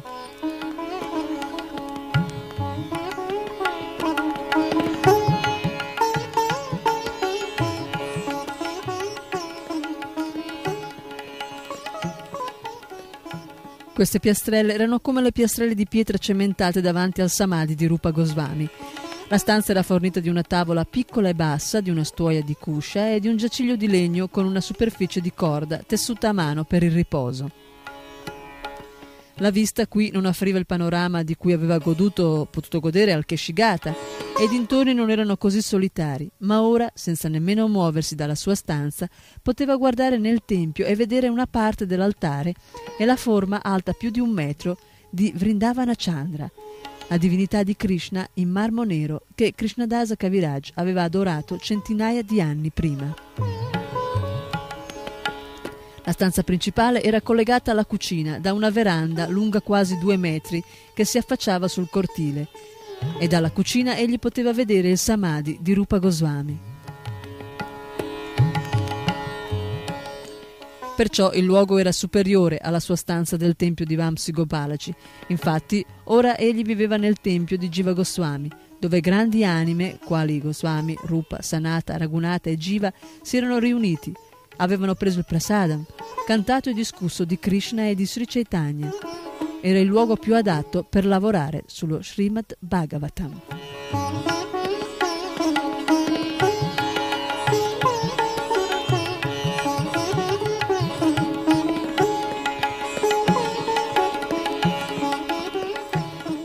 All'una del mattino, quando nessun altro era in piedi e tutto era molto quieto, Bhaktivedanta Swami si alzava e cominciava a scrivere.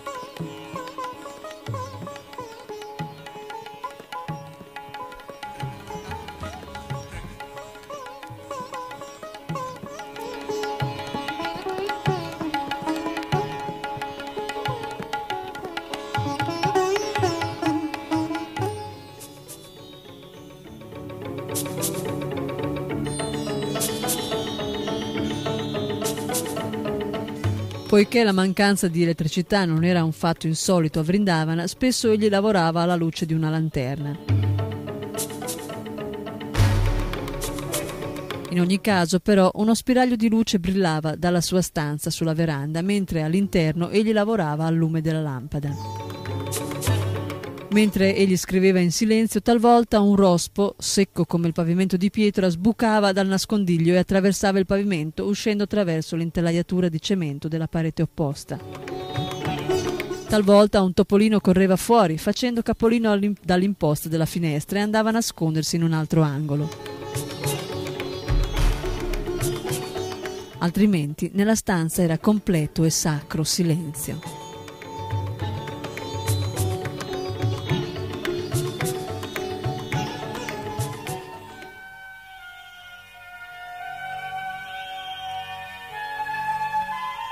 E l'ispirazione di essere in presenza dei Goswami era forte. Al di sopra del cortile aperto il cielo era pieno di stelle chiaramente visibili. Mentre Bhaktivedanta lavorava, gli unici suoni venivano dalla città, forse un cane che latrava a distanza. Alle quattro antimeridium il puggiare del tempio, che eh, dormiva sotto un riparo nei pressi della porta delle divinità, accendeva la luce elettrica e con un lungo palo allontanava i pipistrelli dalle travi. Alle cinque, dopo aver svegliato le divinità, il Puggiari apriva le porte dell'altare e cominciava il Mongol Arctic.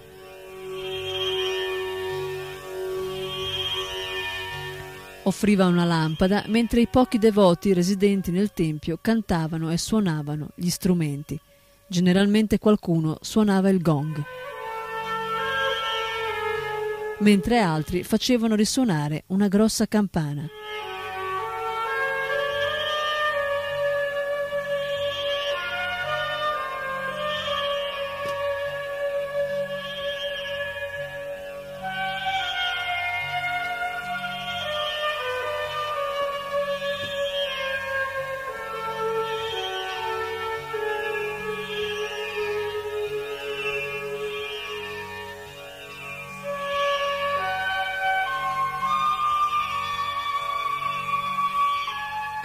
Ogni suono proveniente dal cortile giungeva immediatamente alla stanza di Bhaktivedanta Swami e il risuonare della campana e del gong riecheggiava improvvisamente contro la parete della sua piccola camera.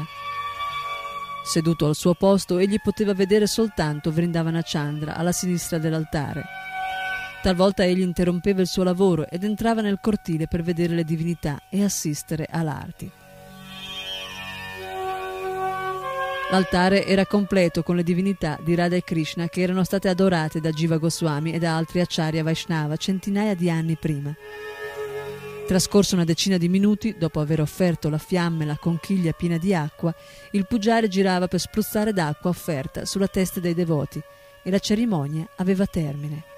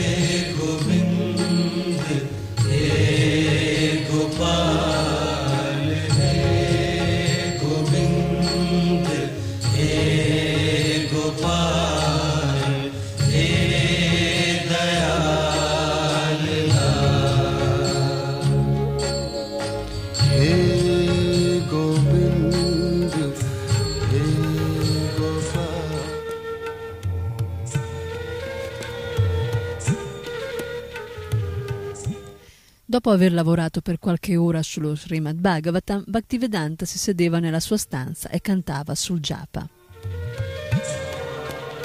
Quando il cielo del mattino diventava blu, le stelle scomparivano e i residenti di Vrindavana venivano a visitare le divinità e il samadhi dei Goswami, donne anziane entravano nel tempio invocando Jai Radhe con le loro fiocche voci.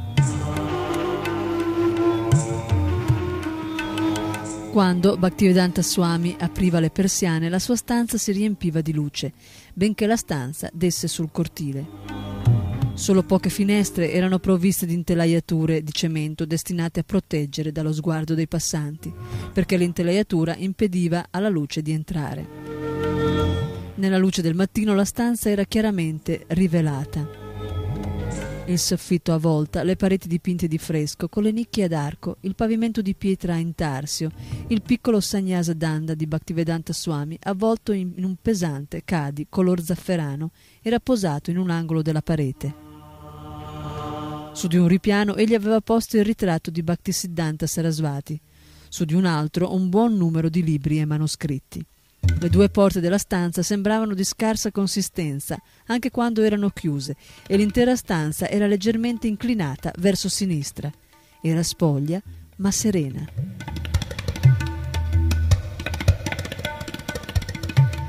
Spesso, seduto sulla veranda tra le due stanze, egli guardava il cortile, l'altare e le divinità Radha Damodara, Vrindavana Chandra e alcune altre divinità di Radha e Krishna aspettavano i loro visitatori.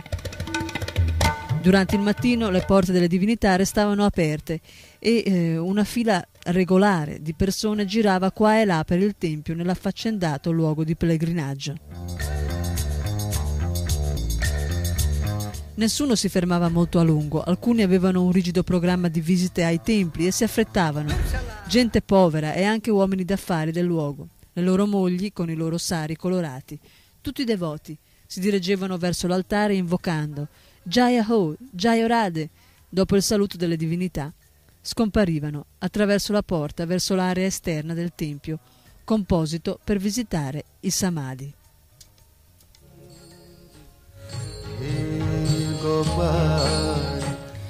Sebbene a Vrindava ci fossero centinaia di tombe simili a tempietti per onorare gli Acharya Vaishnava scomparsi, Bhaktivedanta Swami visitava regolarmente i samadhi più importanti.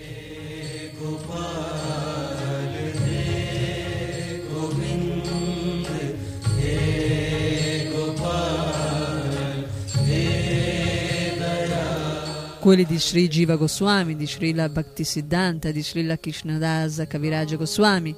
Nell'area separata del tempio composito vi era un Bhaja Kutir e il Samadhi di Rupa Goswami. Bhaktivedanta Swami sedeva spesso davanti alla tomba di Rupa, alla tomba di Rupa Goswami e cantava il japa. La fila di pellegrini nel tempio entrava continuamente nell'area composita esterna per andare a offrire davanti a Rupa Goswami.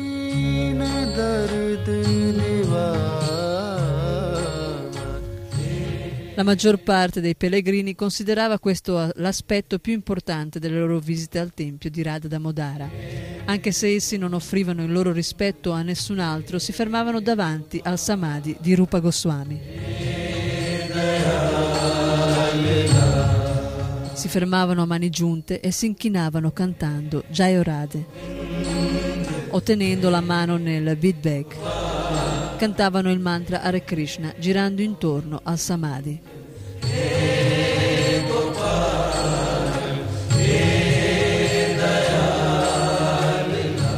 Bhaktivedanta Swami si sedeva e cantava anche dopo l'assalto dei visitatori del primo mattino.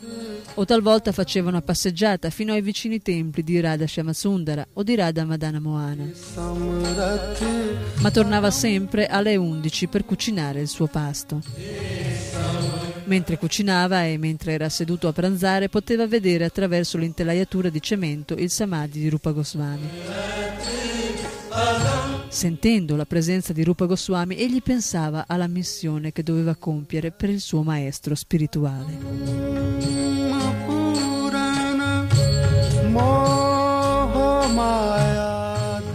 I devoti di Sri Chaitanya sono noti come Rupanuga, seguaci di Rupa Goswami.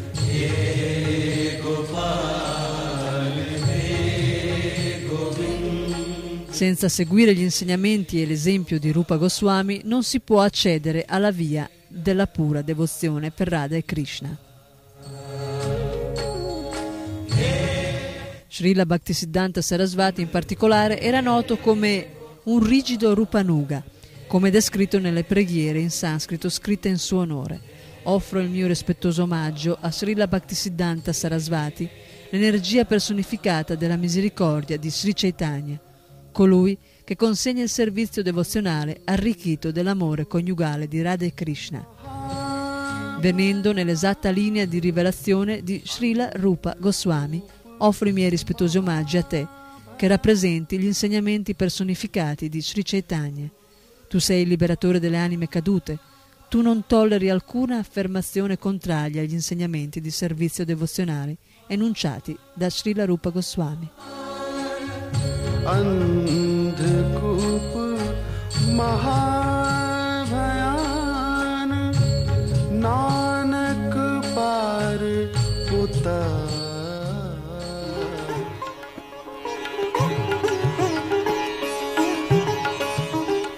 Il maestro spirituale di Bhaktivedanta Swami e i precedenti maestri spirituali nella successione di discepoli avevano voluto che il movimento per la coscienza di Krishna si diffondesse nel mondo intero. E mentre Bhaktivedanta Swami, raccogliendo giornalmente l'ispirazione, sedeva davanti al samadhi di Rupa Goswami, pregava i suoi predecessori spirituali di guidarlo.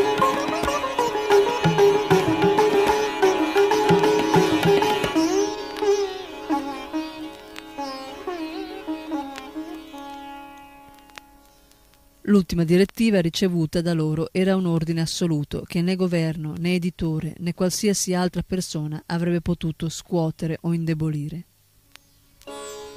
Rupa Goswami voleva che egli andasse in Occidente. Srila Bhaktisiddhanta voleva che egli andasse in Occidente. Krishna aveva fatto in modo che egli giungesse al tempio di Radha Damodara per ricevere le loro benedizioni. Al tempio di Radha Damodara egli sentiva di essere entrato in una residenza eterna, nota soltanto ai puri devoti del Signore. Eppure, sebbene essi gli concedessero di associarsi intimamente con loro nel luogo dei loro divertimenti, gli stavano ordinando di partire, di lasciare Radha Damodara e Vrindavana e di consegnare il messaggio degli Acharya alle parti in memory del mondo.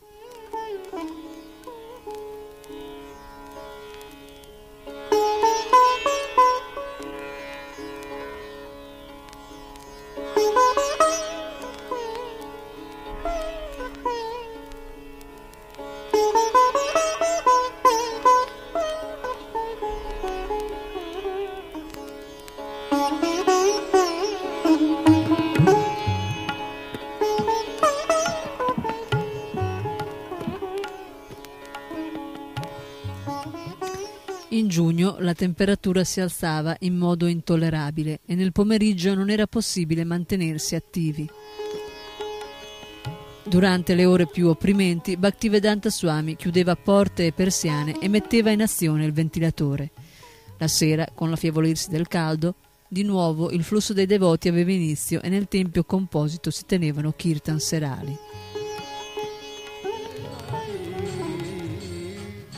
या Seduto nella veranda, talvolta Bhaktivedanta Swami parlava con i visitatori e a volte essi si avvicinavano alla sua porta per vederlo lavorare. Era noto a Vrindavana come studioso e devoto sublime. Egli però si teneva distaccato quanto più era possibile, soprattutto nell'estate del 1962, quando lavorava sullo Srimad Bhagavatam.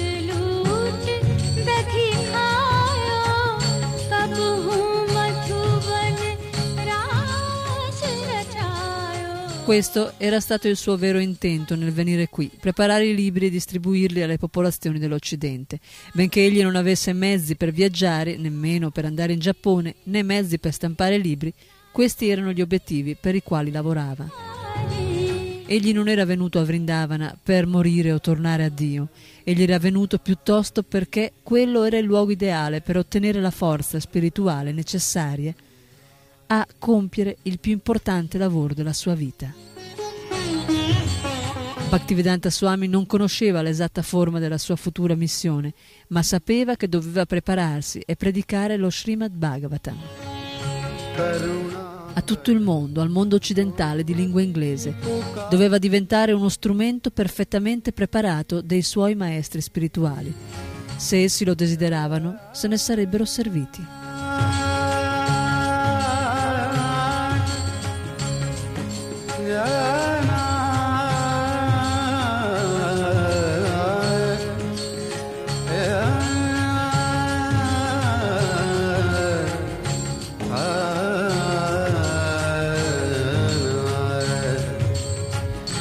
करुणा कर द्रौपदी पुकारी पट में लिपट गए बनवारी पट में लिपट गए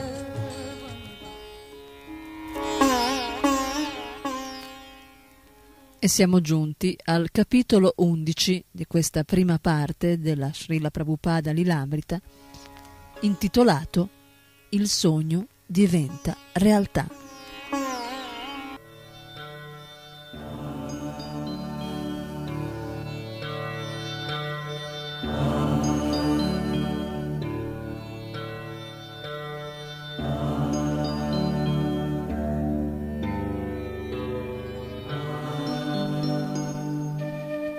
Avevo progettato di andare in America. La consuetudine prevalente è di andare a Londra, ma io non volevo andare a Londra. Stavo solo pensando come fare per andare a New York. Stavo progettando. Andrò per questa via, passando per Tokyo, in Giappone o per quell'altra.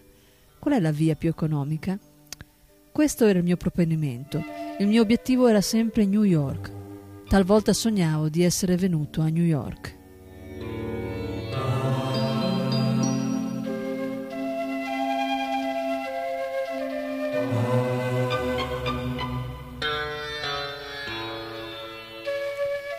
Scrivere era solo metà della battaglia, l'altra metà consisteva nel pubblicare.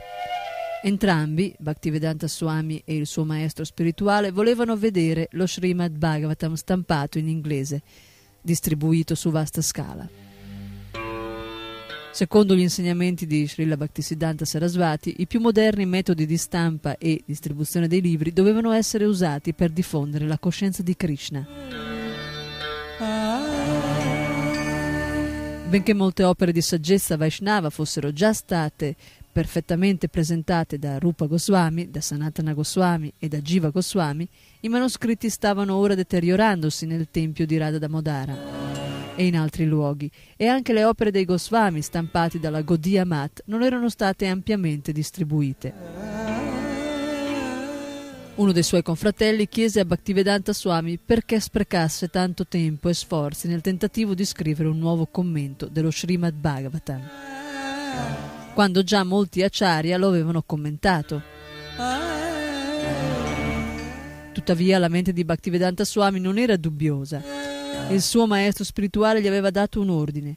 Gli editori commerciali non erano interessati alla serie di 60 volumi del Bhagavatam, ma egli non si interessava di nient'altro che della presentazione paramparà di 60 volumi diversi di significati letterali e di spiegazioni basati su commenti degli acharya precedenti.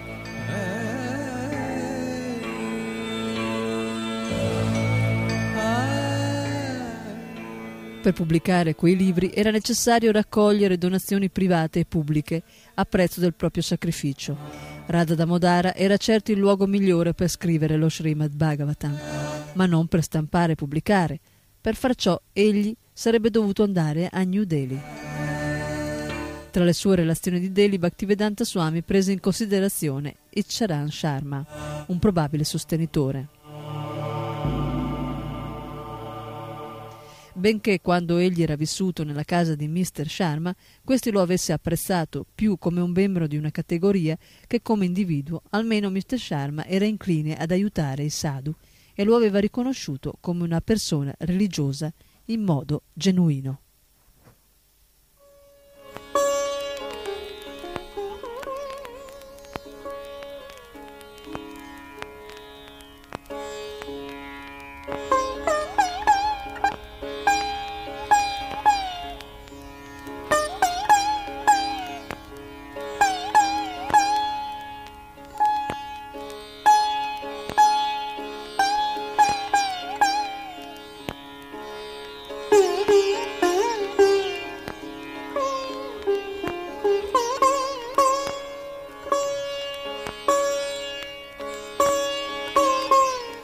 Perciò quando Bhaktivedanta lo aveva avvicinato nel suo ufficio, Mr. Sharma si era mostrato desideroso di aiutarlo, considerando un dovere religioso il fatto di diffondere lo Srimad Bhagavatam. Itzaran Sharma era qualificato ad aiutarlo per due ragioni. Era il segretario di G. Dei Dalmia, un ricco filantropo, ed era il proprietario di un'azienda commerciale, la Radha Press. Secondo Mr. Sharma, Mr. Dalmia non avrebbe fornito direttamente denaro a Bhaktivedanta Swami, anche se il suo segretario glielo avesse suggerito. Per questa ragione Mr. Sharma consigliò a Bhaktivedanta Swami di andare a Gorakhpur e di mostrare il suo manoscritto ad Hanuman Prasad Poddar, un editore di scritti religiosi. Accettando il suo buon consiglio, Bhaktivedanta Swami viaggiò fino a Gorakhpur, a circa 475 miglia da Delhi. Anche questo viaggio costituì uno sforzo. Il libro mastro giornaliero di Bhaktivedanta Swami indicava un conto di 130 rupie l'8 agosto del 1962, il giorno in cui era partito per Gorakhpur. Quando egli raggiunse Lucknow, il conto era sceso a 57 rupie Il viaggio da Lucknow a Gorakhpur costò altre 6 rupie e il rickshaw fino alla casa di Mr. Podder costò 8 paisa. Ma il viaggio era ben degno del costo. Bhaktivedanta Swami si presentò a Mr. Podder con la presentazione di Itzaram Sharma e gli mostrò il suo manoscritto. Dopo averlo brevemente esaminato, Mr. Podder concluse che si trattava di un lavoro molto ben sviluppato che poteva essere sostenuto. Fu d'accordo nell'inviare una donazione di 4.000 rupie al Dalmia Trust di Delhi, somma che doveva servire alla pubblicazione dello Srimad Bhagavatam di Sri A.C. Bhaktivedanta Swami.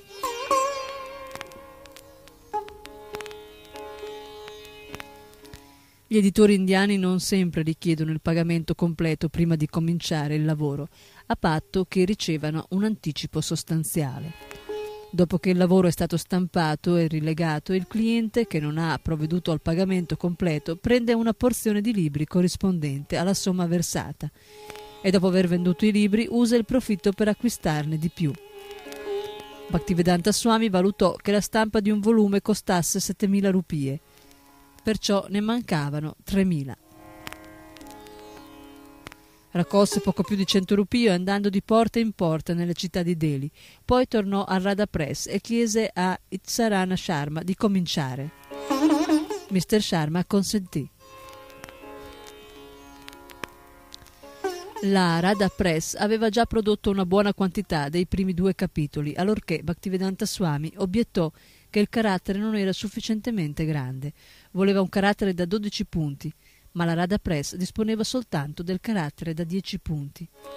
Allora Mr. Sharma consentì a portare il lavoro presso un altro stampatore, Mr. Gautam Sharma, della OK Press.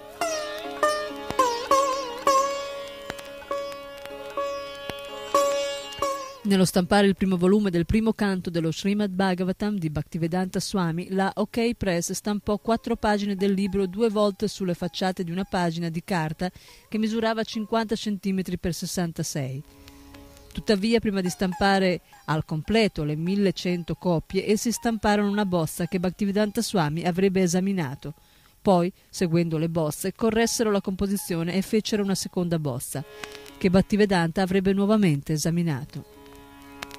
Usualmente si, trovavano, si trovano errori anche nelle seconde bozze e in questo caso era necessaria una terza bozza. Se queste ultime risultavano scevre di errori, allora si sarebbero stampate le pagine finali.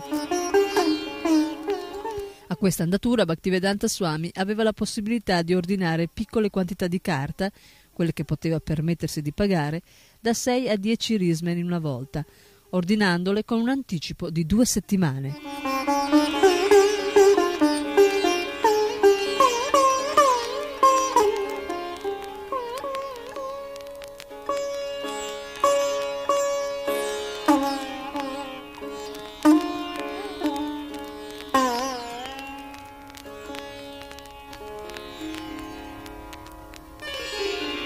E anche per oggi terminiamo qui la lettura della Srila Prabhupada Lilamrita, parte prima, il capitolo intitolato Il sogno diventa realtà.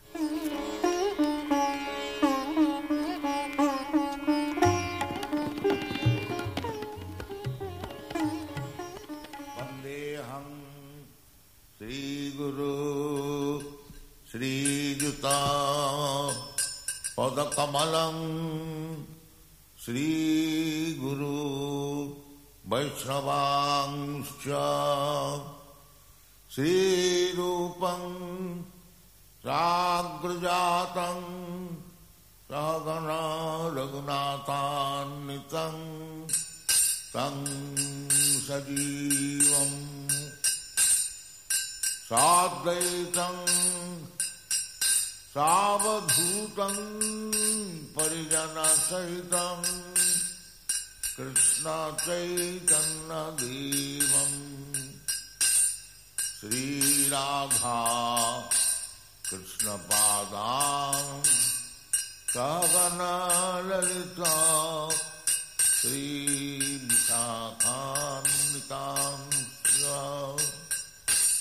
Hare कृष्णा Hare Krishna Krishna Krishna Hare Hare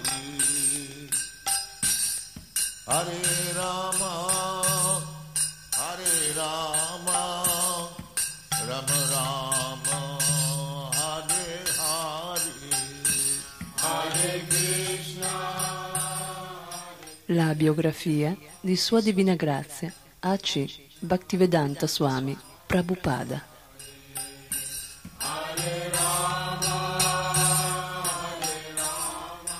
fondatore acharya della Associazione Internazionale per la Coscienza di Krishna,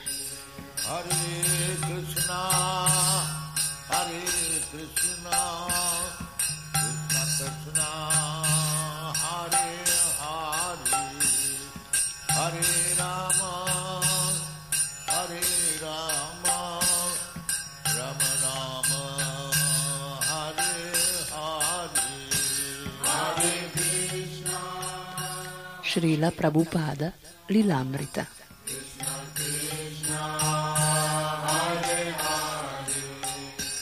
di Sazvarupa Dasa Goswami.